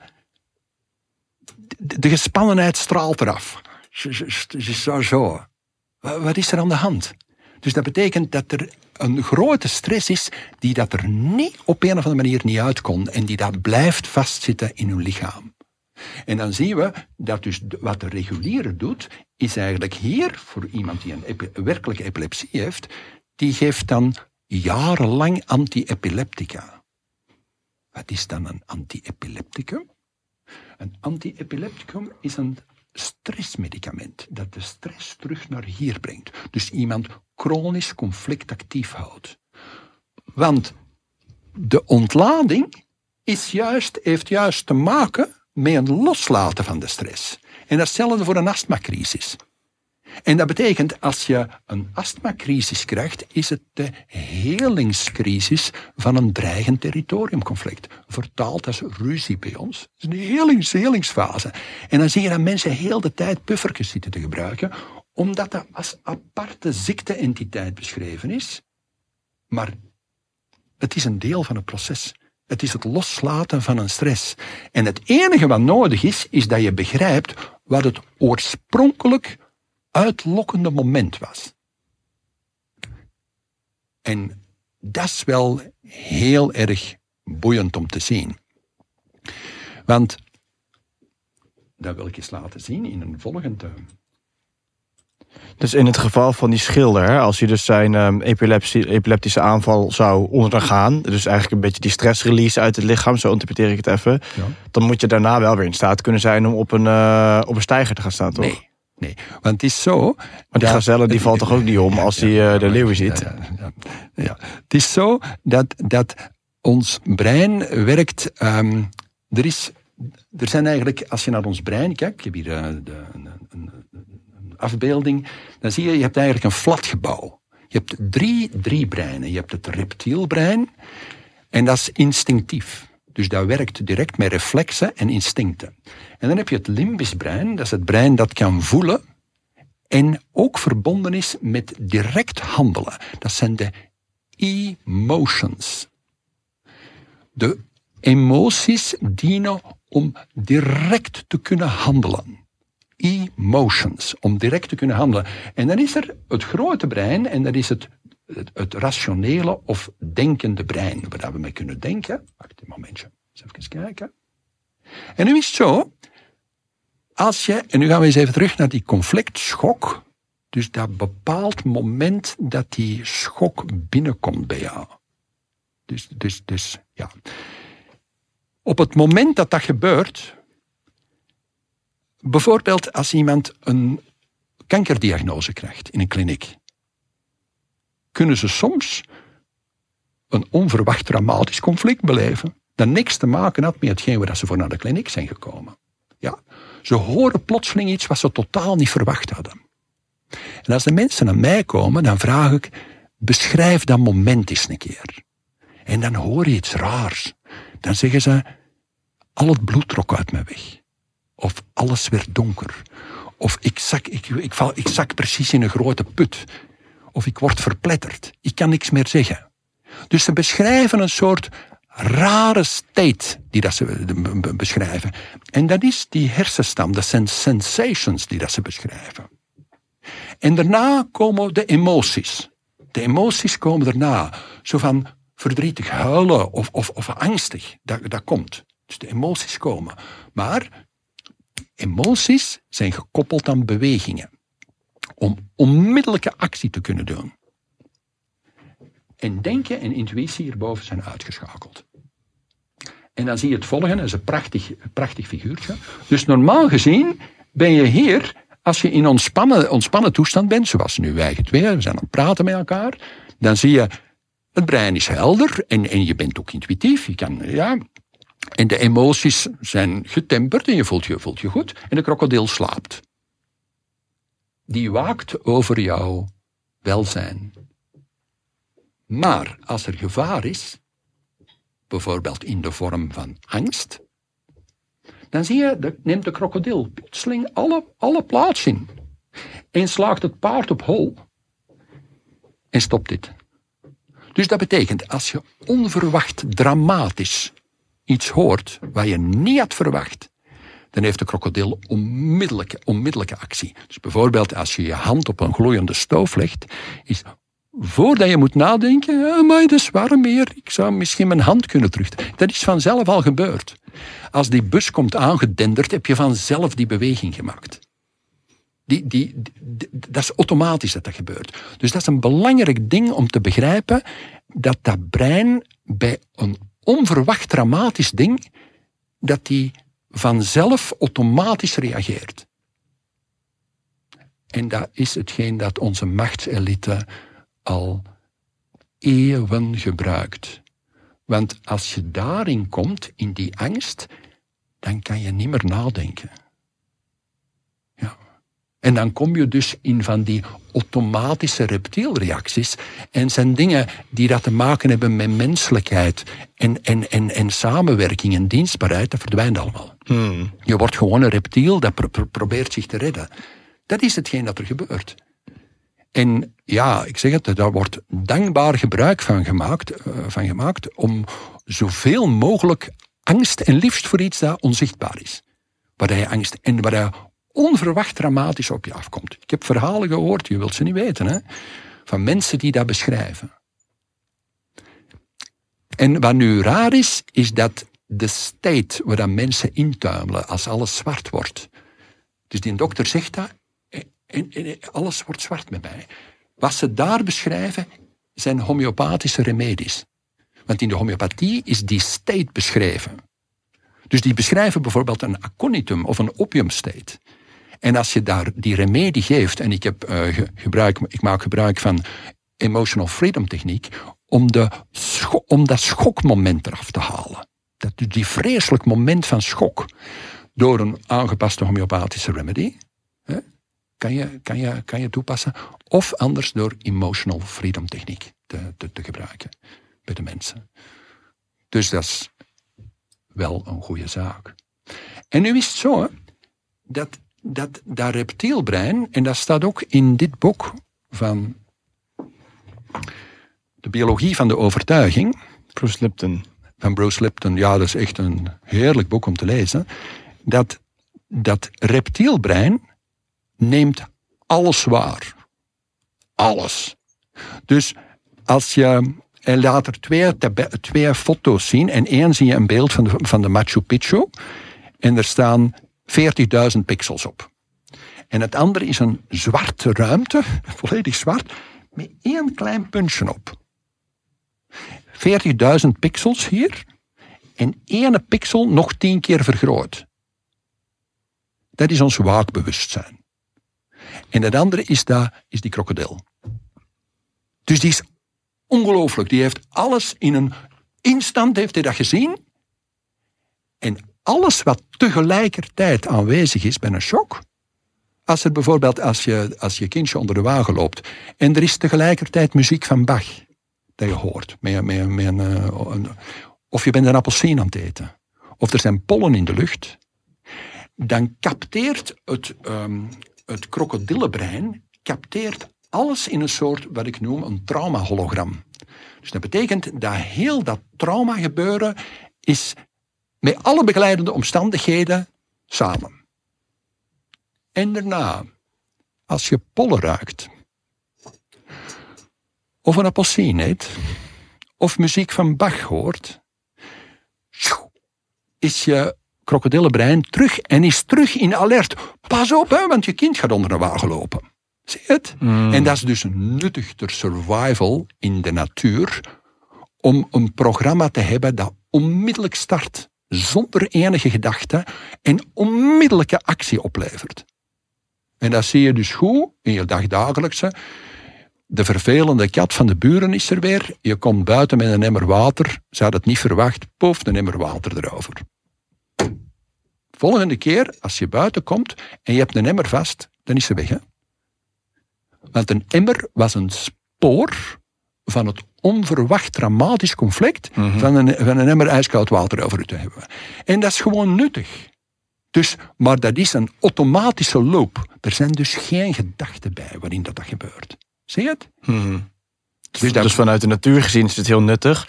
Maar voor ons mensen zijn sommige van die dingen iets minder nuttig. Omdat het... Ja. Ja, toch? Ja, laten we zeggen, het is zo dat ons organisme gaat ons heel de tijd op krokodillenmanier waarschuwen. Hmm. Van dat je in een gevaarlijke situatie bent en dat, daar, ja, dat je daar alert voor moet zijn. En komt dus in alert. En dat betekent dat... Dan gaan we eens even terugkijken.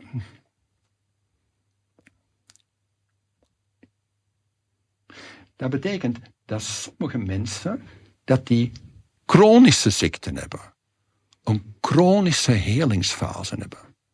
Bijvoorbeeld een chronische sinusitis, met eindeloze brokken die dat eruit komen. Maar we hadden gezien, dat was de helingsfase van een geurconflict. En wat vind je van de volgende case? Er is een jonge dame, en die van haar 12 tot haar 18 is er de ene sinusitis naar de andere. En dan gaat ze op kot. Het is gedaan met de sinusitis. Ze heeft eindeloos antibiotica gekregen en hebben allemaal NKO-artsen gelopen. En de vraag is, wat is er dan veranderd? Is er iets anders geworden? Als je wat dieper navraagt, haar moeder had een oorlog meegemaakt. En die maakte elke morgen van die zure brokken pap. Met zo een vel op. En de anderen hadden allemaal geweigerd om dat te eten, maar ze zag haar mama graag. En de mama was echt zo bezorgd en ook, en ook eh, ja, verdrietig als ze het niet, niet nam. Dus had ze eigenlijk altijd die, die, die, die, die vieze brokken papsmolligers. Oh, jezus. Dus dat betekent dat ze een stankconflict had met die vieze brokkenpap. En als je vraagt, en hoe was dat dan voor die brokkenpap te eten? Het was de smaak, maar vooral de geur. De geur is de neus, hè? En die sinusitis was een poging tot heling. Als de mama eens op vakantie was, of als die brokkenpap er even niet was, maar die brokkenpap kwam altijd maar terug. Dus chronisch. En wat is het eerste wat ze gedaan heeft als ze op kot was? Geen brokkenpap meer eten natuurlijk. En dat was het gedaan. Dus dat betekent dat we als we een um, chronische ziekte hebben, bijvoorbeeld chronische epilepsie, chronisch astma, dat we heel de tijd her hertriggerd worden. Hertriggerd in ons oorspronkelijke trauma. En het enige wat nodig is, is dat je weet wanneer dat, dat gestart is. En dus als er mensen bij mij komen, is het een spannend detectieve verhaal. Want ze vertellen bijvoorbeeld, ah, ik heb ho, ik heb ho, allez, ik zeg, ik heb bijvoorbeeld migraine. Ik heb een migraine. En migraine is de helingsfase van een territoriumconflict. Dus, dus is dat. En dan vraag ik van, zijn er, beschrijf die migraine eens. Ah, voor de migraine heb ik altijd van, heb ik, kan ik precies moeilijk zien. En ik ruik ook heel sterk voor de migraine. En, en uh, ik moet meer plassen ook op dat moment. Dus dat betekent dat een oorspronkelijk, dat de ogen zijn betrokken geweest bij het oorspronkelijke conflict, want het komt nu bij de heling bij. Dus we weten al dat er iets moet zijn dat betrokken is met, met de ogen, want dat vertelt ze. Dus dat ze in de helingsfase heeft ze dat. En dan is de vraag, wanneer is die migraine dan begonnen? Oh, dat is nu twee jaar geleden is dat begonnen. En ik heb dat nu echt om de veertien dagen, heb ik dat nu. En was dat een eerste keer? Nee, want op mijn 16 jaar heb ik dat ook gehad. Aha. Was dat dezelfde migraine? Had het dezelfde klachten, ook met die ogen en zo? Was dat hetzelfde? Dus wat je nu hebt achterhaald, is dat de migraine is dit, hè? Dus de helingsfase. En moet de helingsfase geheeld worden? De helingsfase is de helingsfase. Die moet niet geheeld worden. Dus wat er moet geheeld worden, is hetgeen dat telkens terug hertriggerd wordt. Dat is niet iets van twee jaar geleden. Het is een herinnering die dat teruggaat op haar 16. En op haar 16 heeft ze haar eerste migraineaanval gehad, maar dat was de helingsfase van iets dat er toen vreselijk voor haar was. En dat wordt telkens terug hertriggerd met sporen. Zie je het? Dat is de Germaanse. En dat betekent dat ik een, ja, een detectieve met een bloedhondgehalte ben, dat je niet wilt weten. En het is precies, precies zoals Hamerend beschrijft. Het is echt unbelievable. En al, al hetgeen dat we geleerd hebben van, van al die statistische onderzoeken, het zoveel procent kans, is onzinnig. Want we weten precies wanneer die epileptoïde crisis gaat duren. We weten precies hoe lang dat, dat gaat duren. We kunnen het van tevoren voorspellen. We kunnen voorspellen wat de reden was. En we hebben de bridge gemaakt tussen mind, brain en body. En we lezen in het lichaam. Je leest in het lichaam wat er aan de hand is. En zie je het? Ik zie het. Um, en wat ik nog niet helemaal begrijp is waarom de, uh, de, zeg maar de reguliere geneeskunde, de, de, de pharma, wel een rol kan spelen in die um, epileptoïde crisis. E epileptoïde crisis. Uh, waarom zij daar wel een rol kunnen spelen? Waarom is het precies daar dan wel goed? Want het zit, het zit vlak voordat je, dat zit midden in je helingsfase. Ja, maar het is zo dat die epileptoïde crisis, die zie je dus bij, bij een niesbui, maar die zie je ook bij een zwaar hartinfarct. Dat is, dat, is, dat is hetzelfde, dat zit hier. Dat is dus de epileptoïde crisis. Maar soms kan het, het, het organisme kan overlijden daar. Als het te zwaar is geweest en te sterk en te lang geduurd heeft, dan komt de kat op de koord of dat het organisme in staat is om heel dat ding terug om te draaien. En dan is het nuttig om deze fase wat uit te smeren. Dat het niet zo hevig komt. Dat er wat anti, anti komt en dat dat gedempt wordt. Maar dat, zijn, dat is de uitzonderingen. Want meestal, de meeste epileptoïde crisissen lopen zonder enig probleem. Een bevalling bijvoorbeeld is een epileptoïde crisis. Het organisme gebruikt altijd dezelfde trucjes. Dus een stressfase, een helingsfase en midden in de helingsfase kort even terug de stress om, het, om, om de zaak terug te elimineren. En dat is het. Of dat je het over longen, uh, hart, neuzen, uh, tenen hebt. Het is altijd dat. Dus, en dan zie je die fragmentatie die ongelooflijke opsplitsing.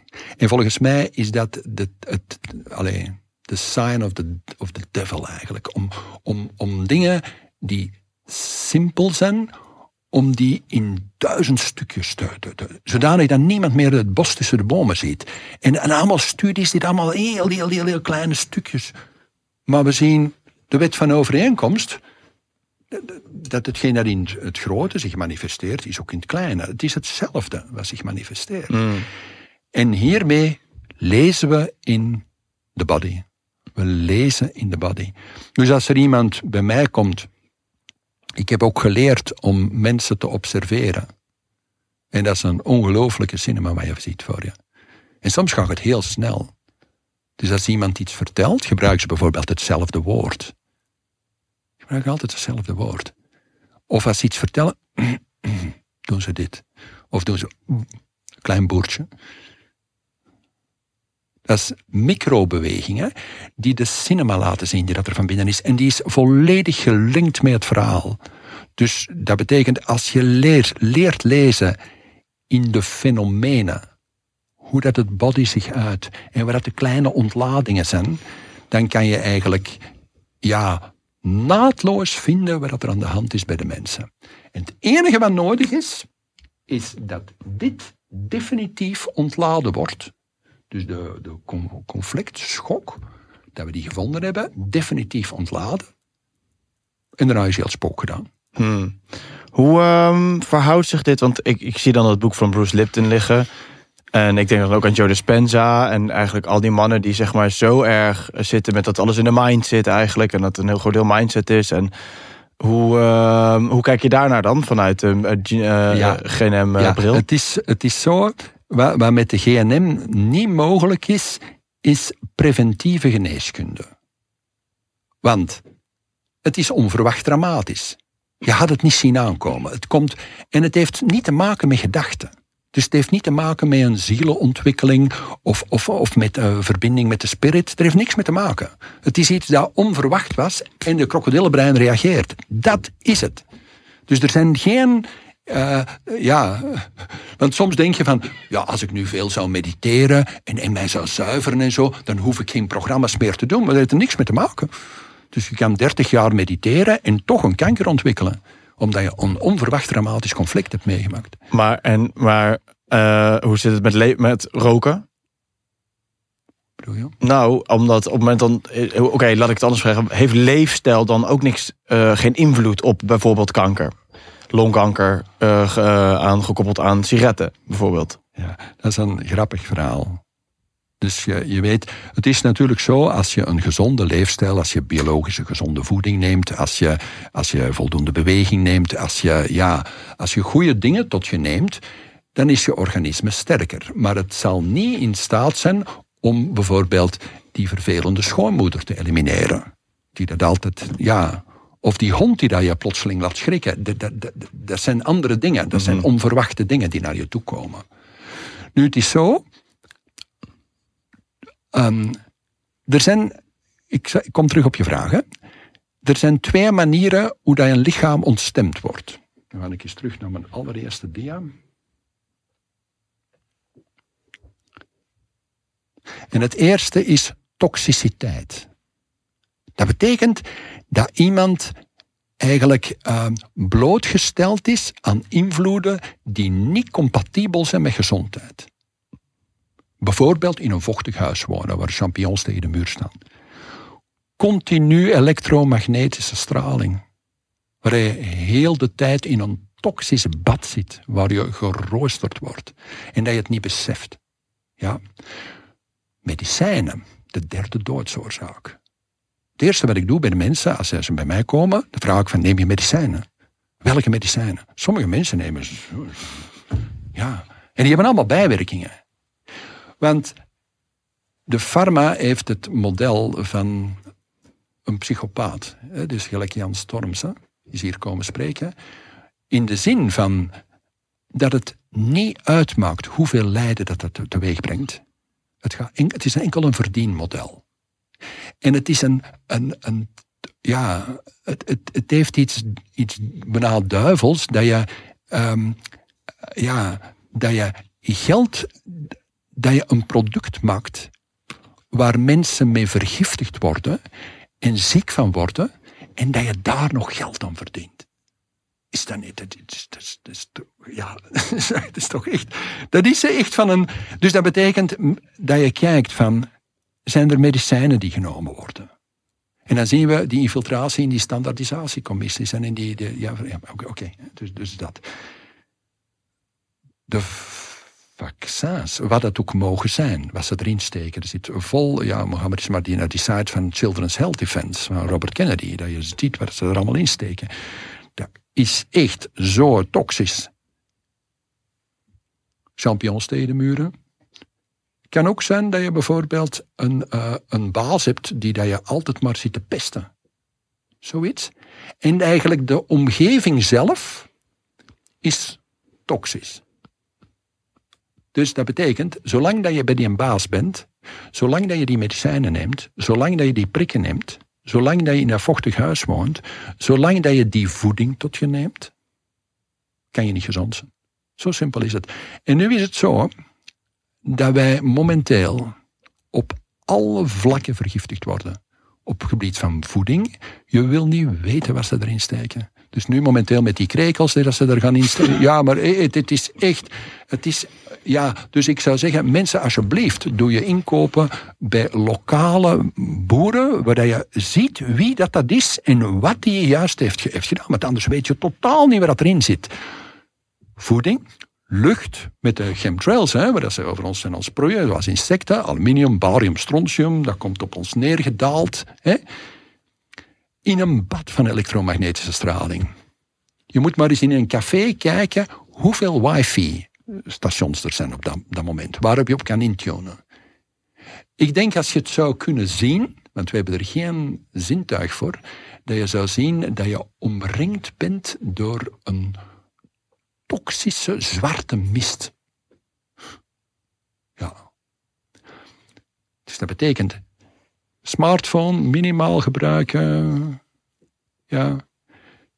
Niet straks naast je bed. Geen smartmeter in huis. Wifi minimaal.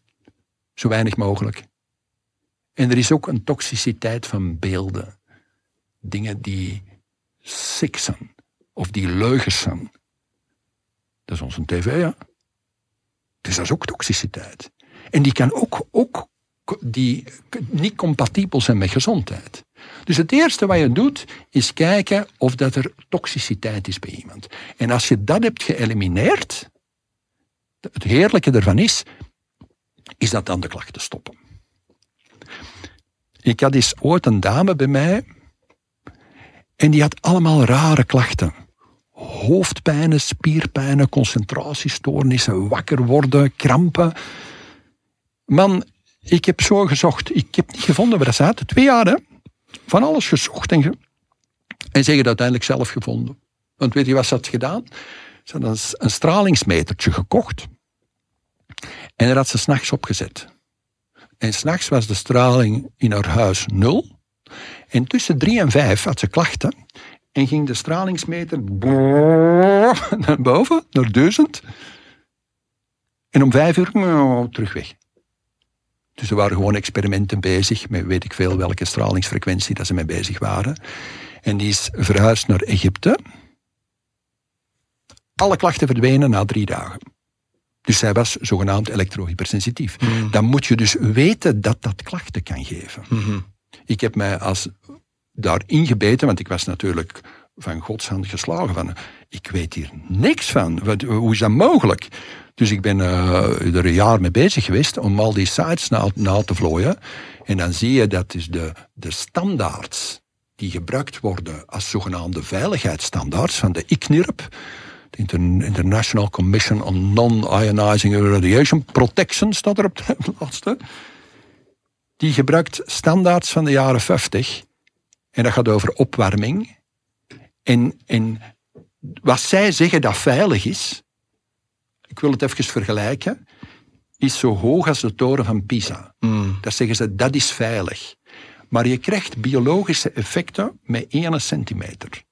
Dus dat betekent dat wij in een bad zitten van. En als je dan van toxiciteit zo sterk in onze scholen, in onze ziekenhuizen, waar dat de kinderen geroosterd worden, hè? er is geen ander, geen ander woord voor. Hè?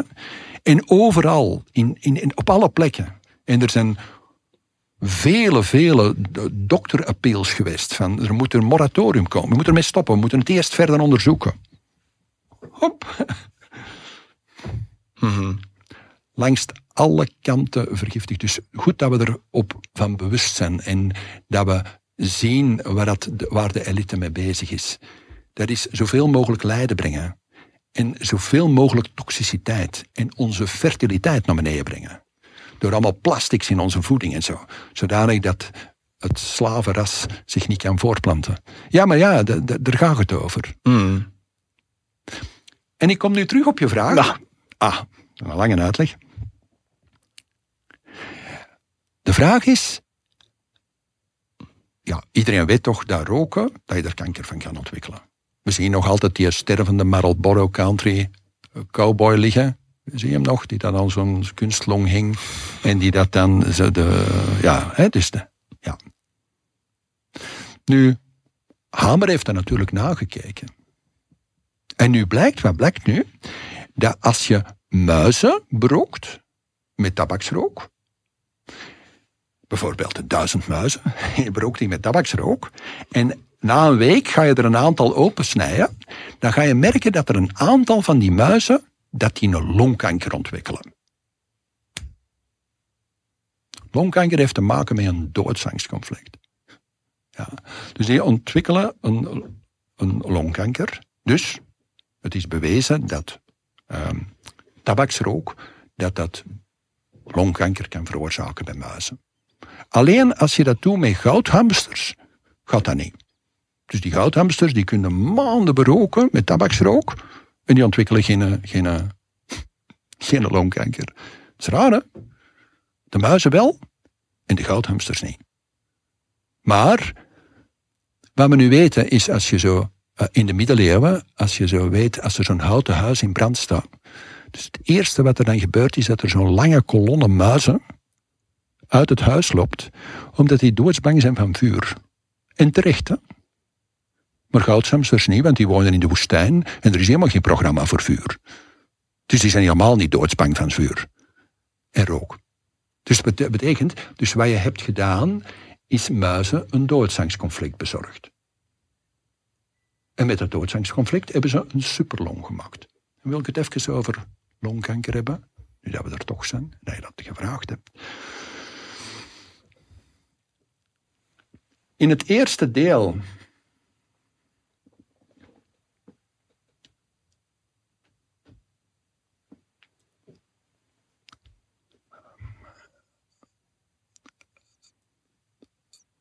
dus het programma, het, het heeft te maken met het endoderm. En het endoderm heeft te maken met stofwisseling. En stofwisseling betekent elementair overleven op de planeet, met moleculen. En een van die moleculen is lucht. Dus we weten, als je geen lucht hebt, dan gaat het dood. Vrij snel, na vijf minuten. Als je geen water hebt, gaat ook dood. Dat duurt iets langer vier dagen, een week. Als je niet eet, dat duurt veertien dagen, dan zit ook dood. Gelijk je in de concentratiekampen ziet. Dus ja, dus de snelste manier om iemand dood te krijgen, dat is geen lucht. Dat is de snelste manier. Dat weten ook alle roofdieren. Dus hetgeen dat ze dan doen, is dus de, lucht dichtnuipen, de keel dicht of de snuit dicht. En die anderen zijn dood na een paar minuten, is het. Dus het organisme associeert geen lucht met dood. Het is ook interessant dat het woord expiré in het Frans betekent sterven. Dus dat je de lucht loslaat. Dus sterven heeft te maken met een adem.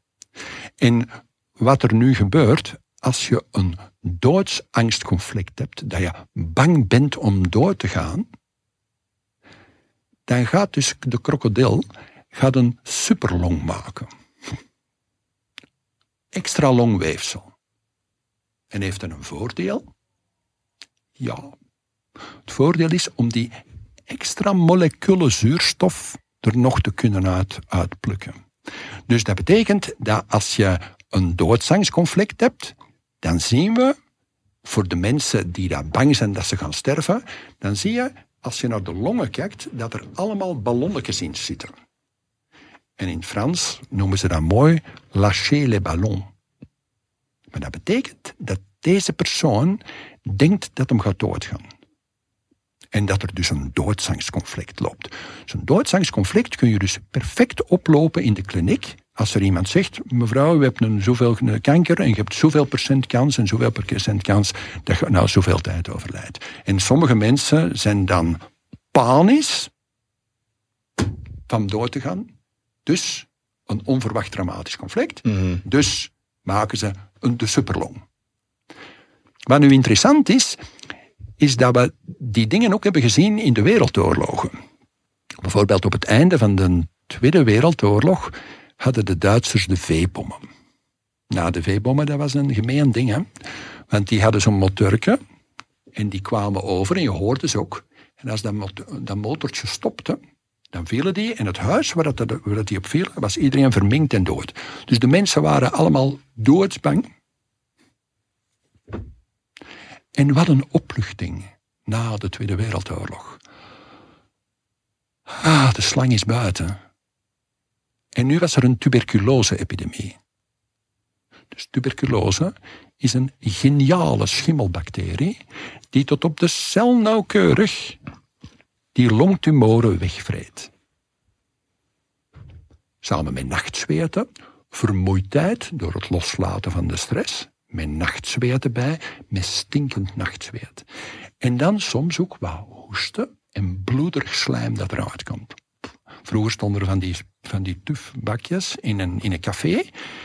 En nu is het alleen zo, als je dan uh, met gediagnosticeerd bent met tuberculose, dat sommige mensen wisten dat je daar ook kon aan sterven. Weet je waar dat komt? Omdat die tuberculose, die is een zeer hongerig beest naar eiwitten. En als je te weinig eiwitten inneemt in die helingsfase met tuberculose, dan eet die gewoon heel je lijf op. Dus dat betekent, dat noemen ze de tering. Dus de mensen die, die, die teren gewoon weg. Dus wat er nodig is, is voldoende eiwitrijke voeding. Dus dat betekent dat als je in de helingsfase zit van een endodermale kanker, dat je geen moerman-dieet moet volgen of een dieet waarin dat je alleen maar tarwegras neemt.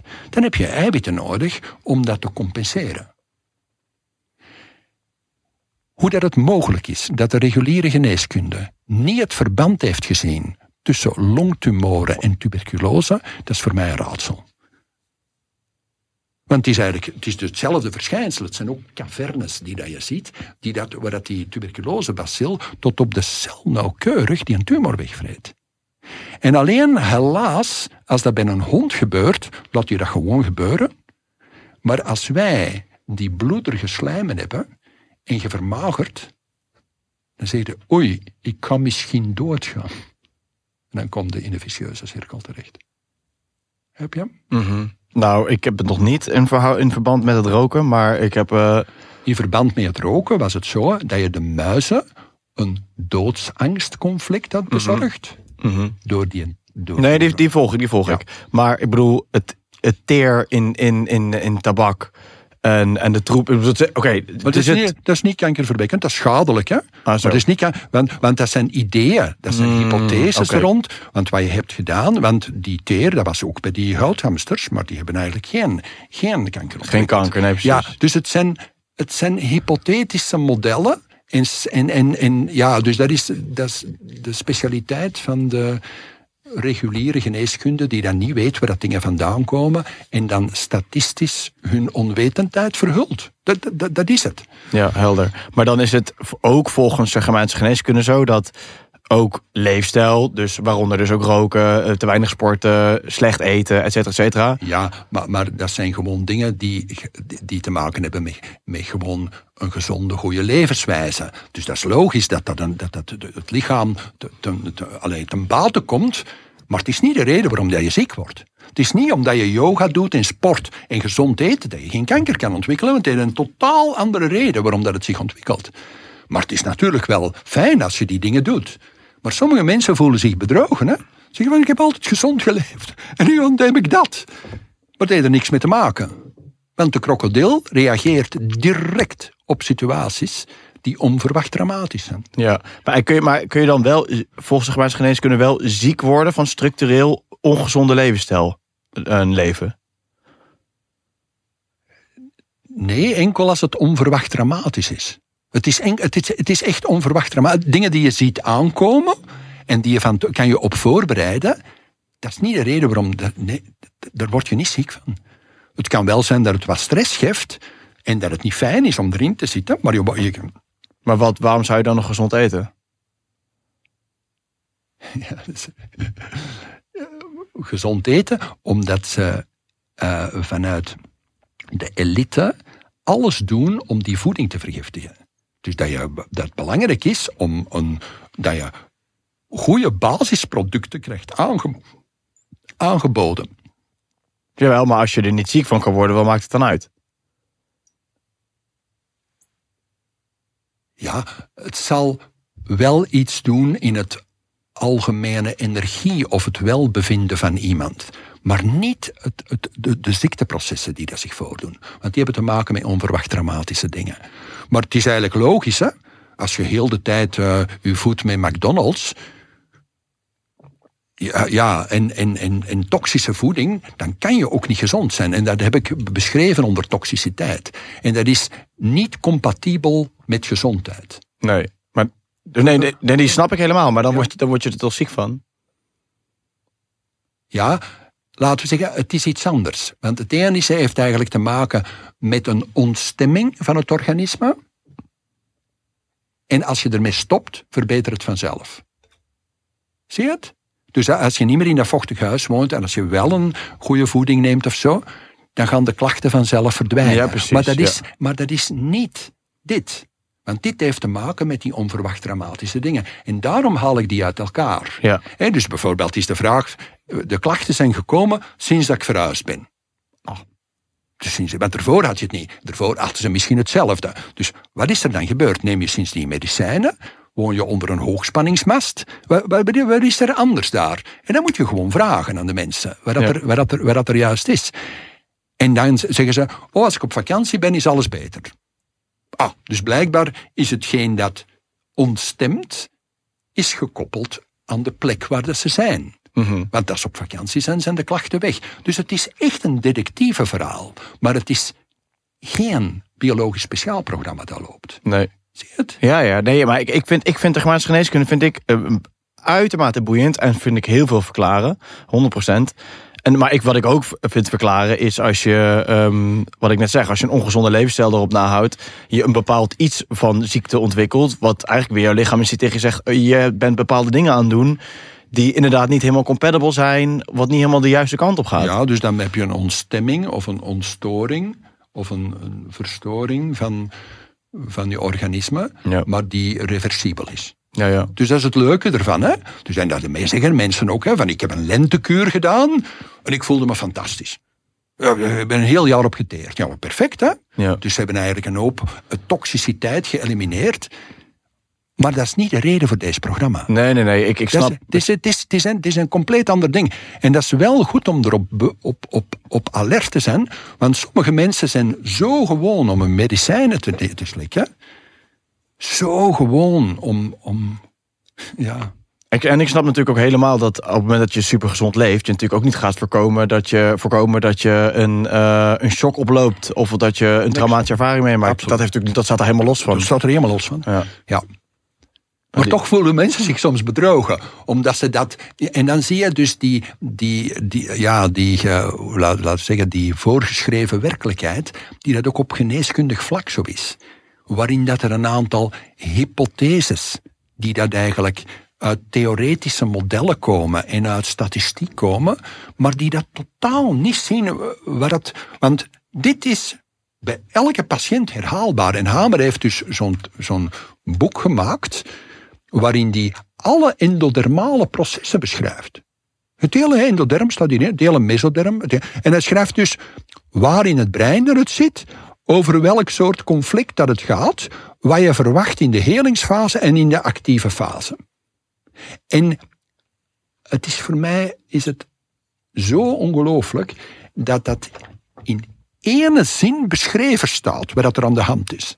Eén zinnetje. Er zijn handboeken over geschreven in de reguliere. Door de, allemaal ideeën en hypotheses. Het is één zinnetje. Hier gaat het over. Dit, was het, dit was de conflictschok. En daar zit het in het brein en dat is de, dat is de reactie. En zo loopt het. En zo is het ook. Hè? Want ik, ik vraag het na en het is precies zoals hij het beschrijft. Dus dat is voor. En ik zou zeggen, ja, alle therapeuten die dat dit horen, ik hoop dat je geïnspireerd bent. En in godsnaam, je hoeft het niet te geloven, doe je eigen onderzoekwerk en doe zoals ik, vraag het gewoon aan de mensen. Je hoeft geen grote controle, dubbelblindachtige studies te hebben. Het is ook wel grappig, hè, dat het, ja, dat het, het is de observatie van de fenomenen voor je neus. Je ziet het. Voor je ogen zie je wat er aan de hand is. En dat is grappig dat er een geneeskunde ontstaat die daar iedereen een blinddoek opzet. iedereen is compleet ezeltje prik wat er aan de hand is.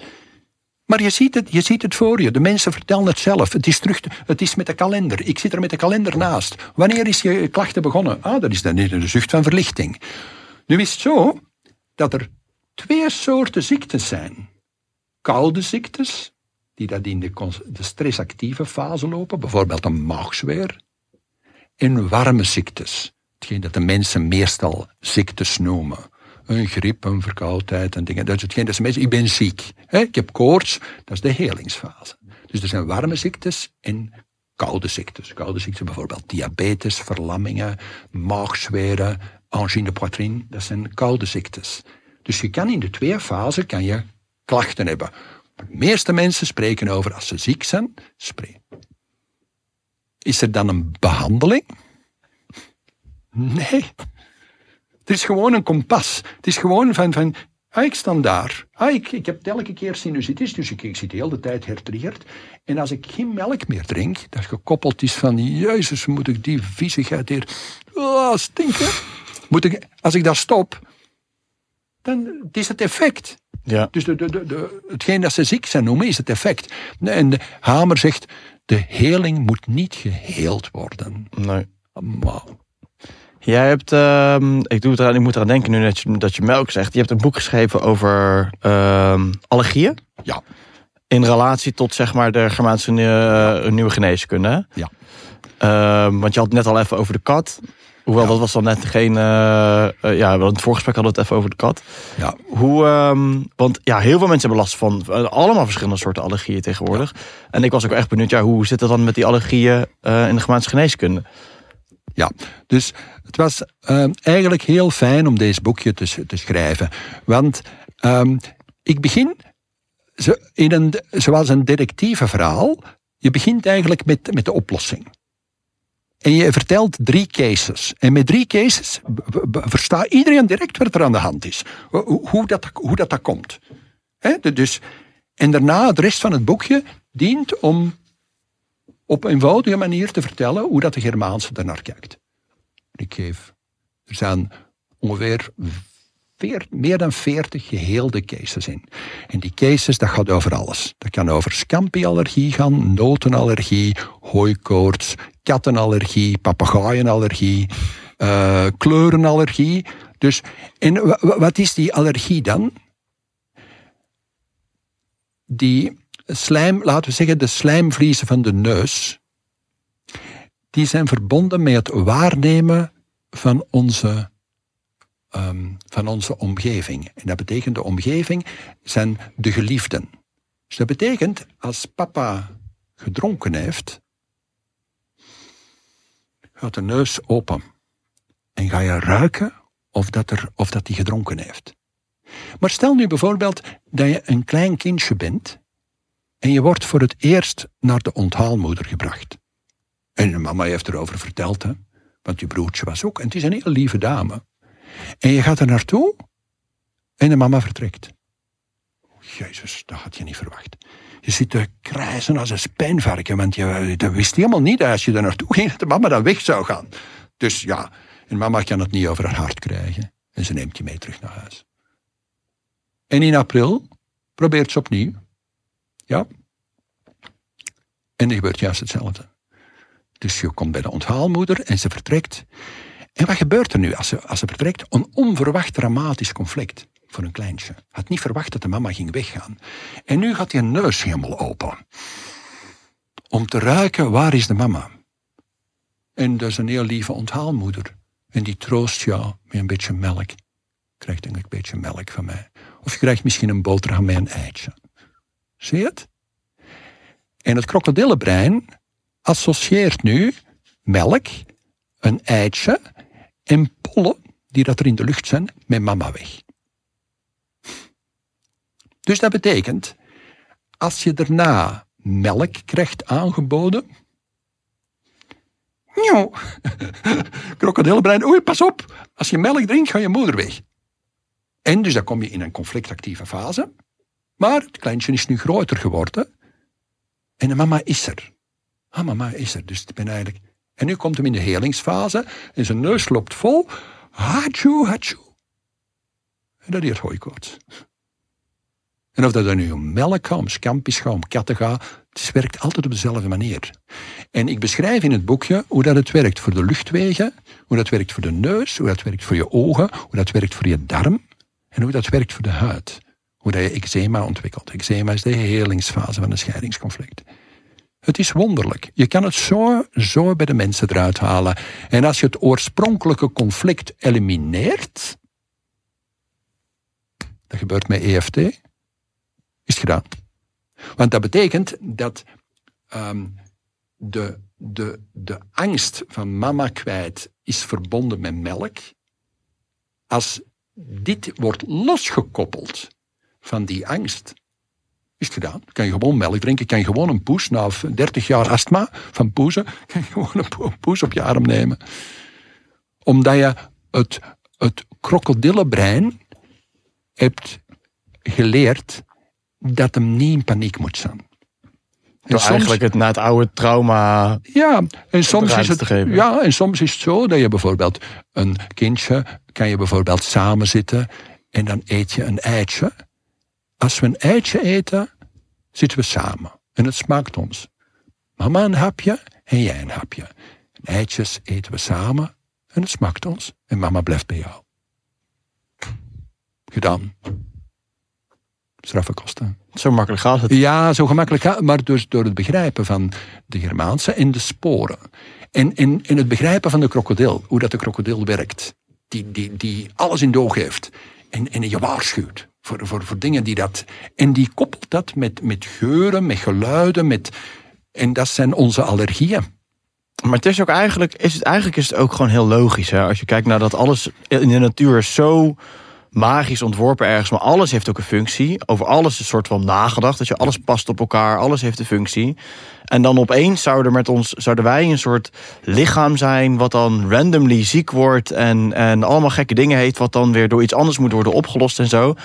Eigenlijk is dit ook een veel logischere verklaring voor een natuurlijk proces zoals wij zeg maar, door het leven heen gaan, toch? Ja, het is. Ehm, heel de gefragmenteerde geneeskunde met die duizend hypotheses is nu tot vijf wetten die je altijd terug kunt herhalen. By the way, je kan het boekje bestellen op mijn website. Krijg je toegestuurd. Hè? Dus dat, uh, voilà, dat is uh, mogelijk een kerstgeschenkje. maar ja, dat klopt inderdaad. Hè? Dus uh, er is in de natuur niks dat bozaardig is.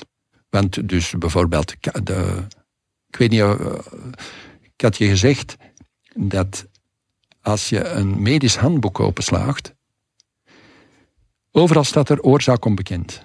Als je dus zo'n pil openslaagt over kanker, staan er twintig bladzijden van voorin wat de ideeën zijn, wat kanker is. Mm. Sneldelend en chaos en rebellie en uitzaaiing, wordt er dan gezegd.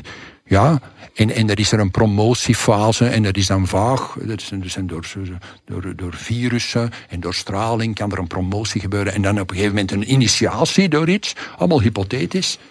En dan begint er, begint er iets te woekeren. Maar dat is volledig zinloos. En dat is een schadelijk ding. En dat, dat kan uitzaaien naar andere dingen. Dus er klopt niks van. Het zijn allemaal ideeën. Dat, zijn ideeën, want we kunnen het haarfijn volgen. Hamer heeft elke case gedemonstreerd en op in kaart gebracht. Als je iemand zegt met een darmtumor, weet je, dit is het conflict, dan moet je gewoon gaan kijken van wanneer het gestart is. Dat is het. Wij zijn allemaal begiftigd met dit. Er is niemand die deze programma's niet. Het zijn survival programma's die lopen. Ze gaan vanzelf. Je moet er niks voor doen. Je hoeft er niet voor te studeren. Je hoeft er geen, geen, geen grote dingen voor te doen. Iedereen is begiftigd met dit. Het enige wat je nodig hebt, is het begrijpen. Nog eens, het is geen therapie. Dat je begrijpt wat het oorspronkelijk uitlokkende conflict is, wat de krokodil zo overhoop zet. En dat je daar een oplossing voor vindt. Als de schoonmoeder is, moet je misschien voor zorgen dat je er minder naartoe gaat. Als het om een erfenis is die je gemist hebt, is het soms wat moeilijker. Hmm. Ja, maar, maar dat is wel de reden waarom de dingen starten. Zie je het? En het leuke is, is dat we nu niet meer zijn overgeleverd aan statistieken en dat, dat de, overleving buiten ons is. Hè? Dus van iemand anders, een hospitaal of het is een, een arts die dat iets zegt. Nee, we zijn het zelf. Ja. Je, je, kan, ja, en je kan gewoon volgen waar je bent. Werkt ook bekrachtigend, toch? Man, dit is onze bevrijding. Het is, ja, ik zeg het, ik heb um, 35 jaar praktijk. Het is, het, het, het is gewoon ongelooflijk. Het is echt, het is ongelooflijk. En um, het woord dat erbij past is evident. Als je het zegt, dan zeg je, oh ja, natuurlijk. En alles, alles wat ze verteld hebben over hun klachten, komt allemaal samen. En het klopt met de kalender, het klopt met wat ze hebben meegemaakt, het klopt met hun zucht van verlichting, het klopt met, met, het klopt met alles. Het is wetmatig. Je ziet, ik ben enthousiast. Maar eh, ja, dat is natuurlijk door het eindeloos te doen, heb ik nu een, ik zeg het, als ik van mensen hoor, ja, ik weet het niet, of ja, je zegt dat wel, maar ik herken het niet, dan zou je kunnen zeggen van, ja, het is misschien iets anders. Mm. Blijven zoeken. En het is er. Johan, mag ik jou uh, vriendelijk bedanken. Voor je bevlogen verhaal en voor Ja. al je werk Ja, wat je hierin stopt en uh, naar buiten wil brengen. We gaan gewoon alle linkjes naar je website en, uh, en naar je werk gaan we delen. Zodat als de mensen meer over willen weten, dat ze je kunnen vinden. Fantastisch, ja, dankjewel. Ik ben heel blij met de kans die je mij bood om de Germaanse, dat is het, een godsgeschenk, hè, la medicina sagrada, voor de, voor de mens. Om te weten, ja, het was, het was allemaal bedrog. Het, was, het klopte niet. Wat je, en dat we hier, ja, we zijn begiftigd met automatische programma's. Die ons survival doen. En die zijn goed. Dat lichaam is zo wijs. Dankjewel, Jorn. Dank je. Dankjewel, man. Uh, ik ga dit uh, segment eventjes afsluiten. En dan doe ik even een korte uh, afkondiging in de, in de camera. En dan doen we daar nog wat kijkersvragen beantwoorden als je het goed vindt. Helemaal goed. Ja. Lieve vrienden, ik hoop dat jullie er wat van hebben opgestoken, er wat van hebben geleerd. Jullie doen maar in groot plezier door je te abonneren op het kanaal waar je aan het kijken bent. Laat ook even een review achter op Spotify als je daar zit. Um, like die video en deel hem met je vrienden op je socials. En op www.detroemenshow.com kun je ook een financiële bijdrage doen. Daarmee helpen jullie mij in het team natuurlijk enorm. Wij gaan gauw door met de kijkersvragen. Die zijn ingestuurd, die worden steeds beter, dus het super vet. Die zijn te zien enkel op Dead Spirit. Dus als je daar al zit te kijken, super tof. Blijf lekker kijken. En als je daar nog niet zit, kom even naar Dead Spirit platform en dan zien we je daar ook weer verder. En anders tot de volgende keer en dankjewel voor het kijken. Thanks. Ciao.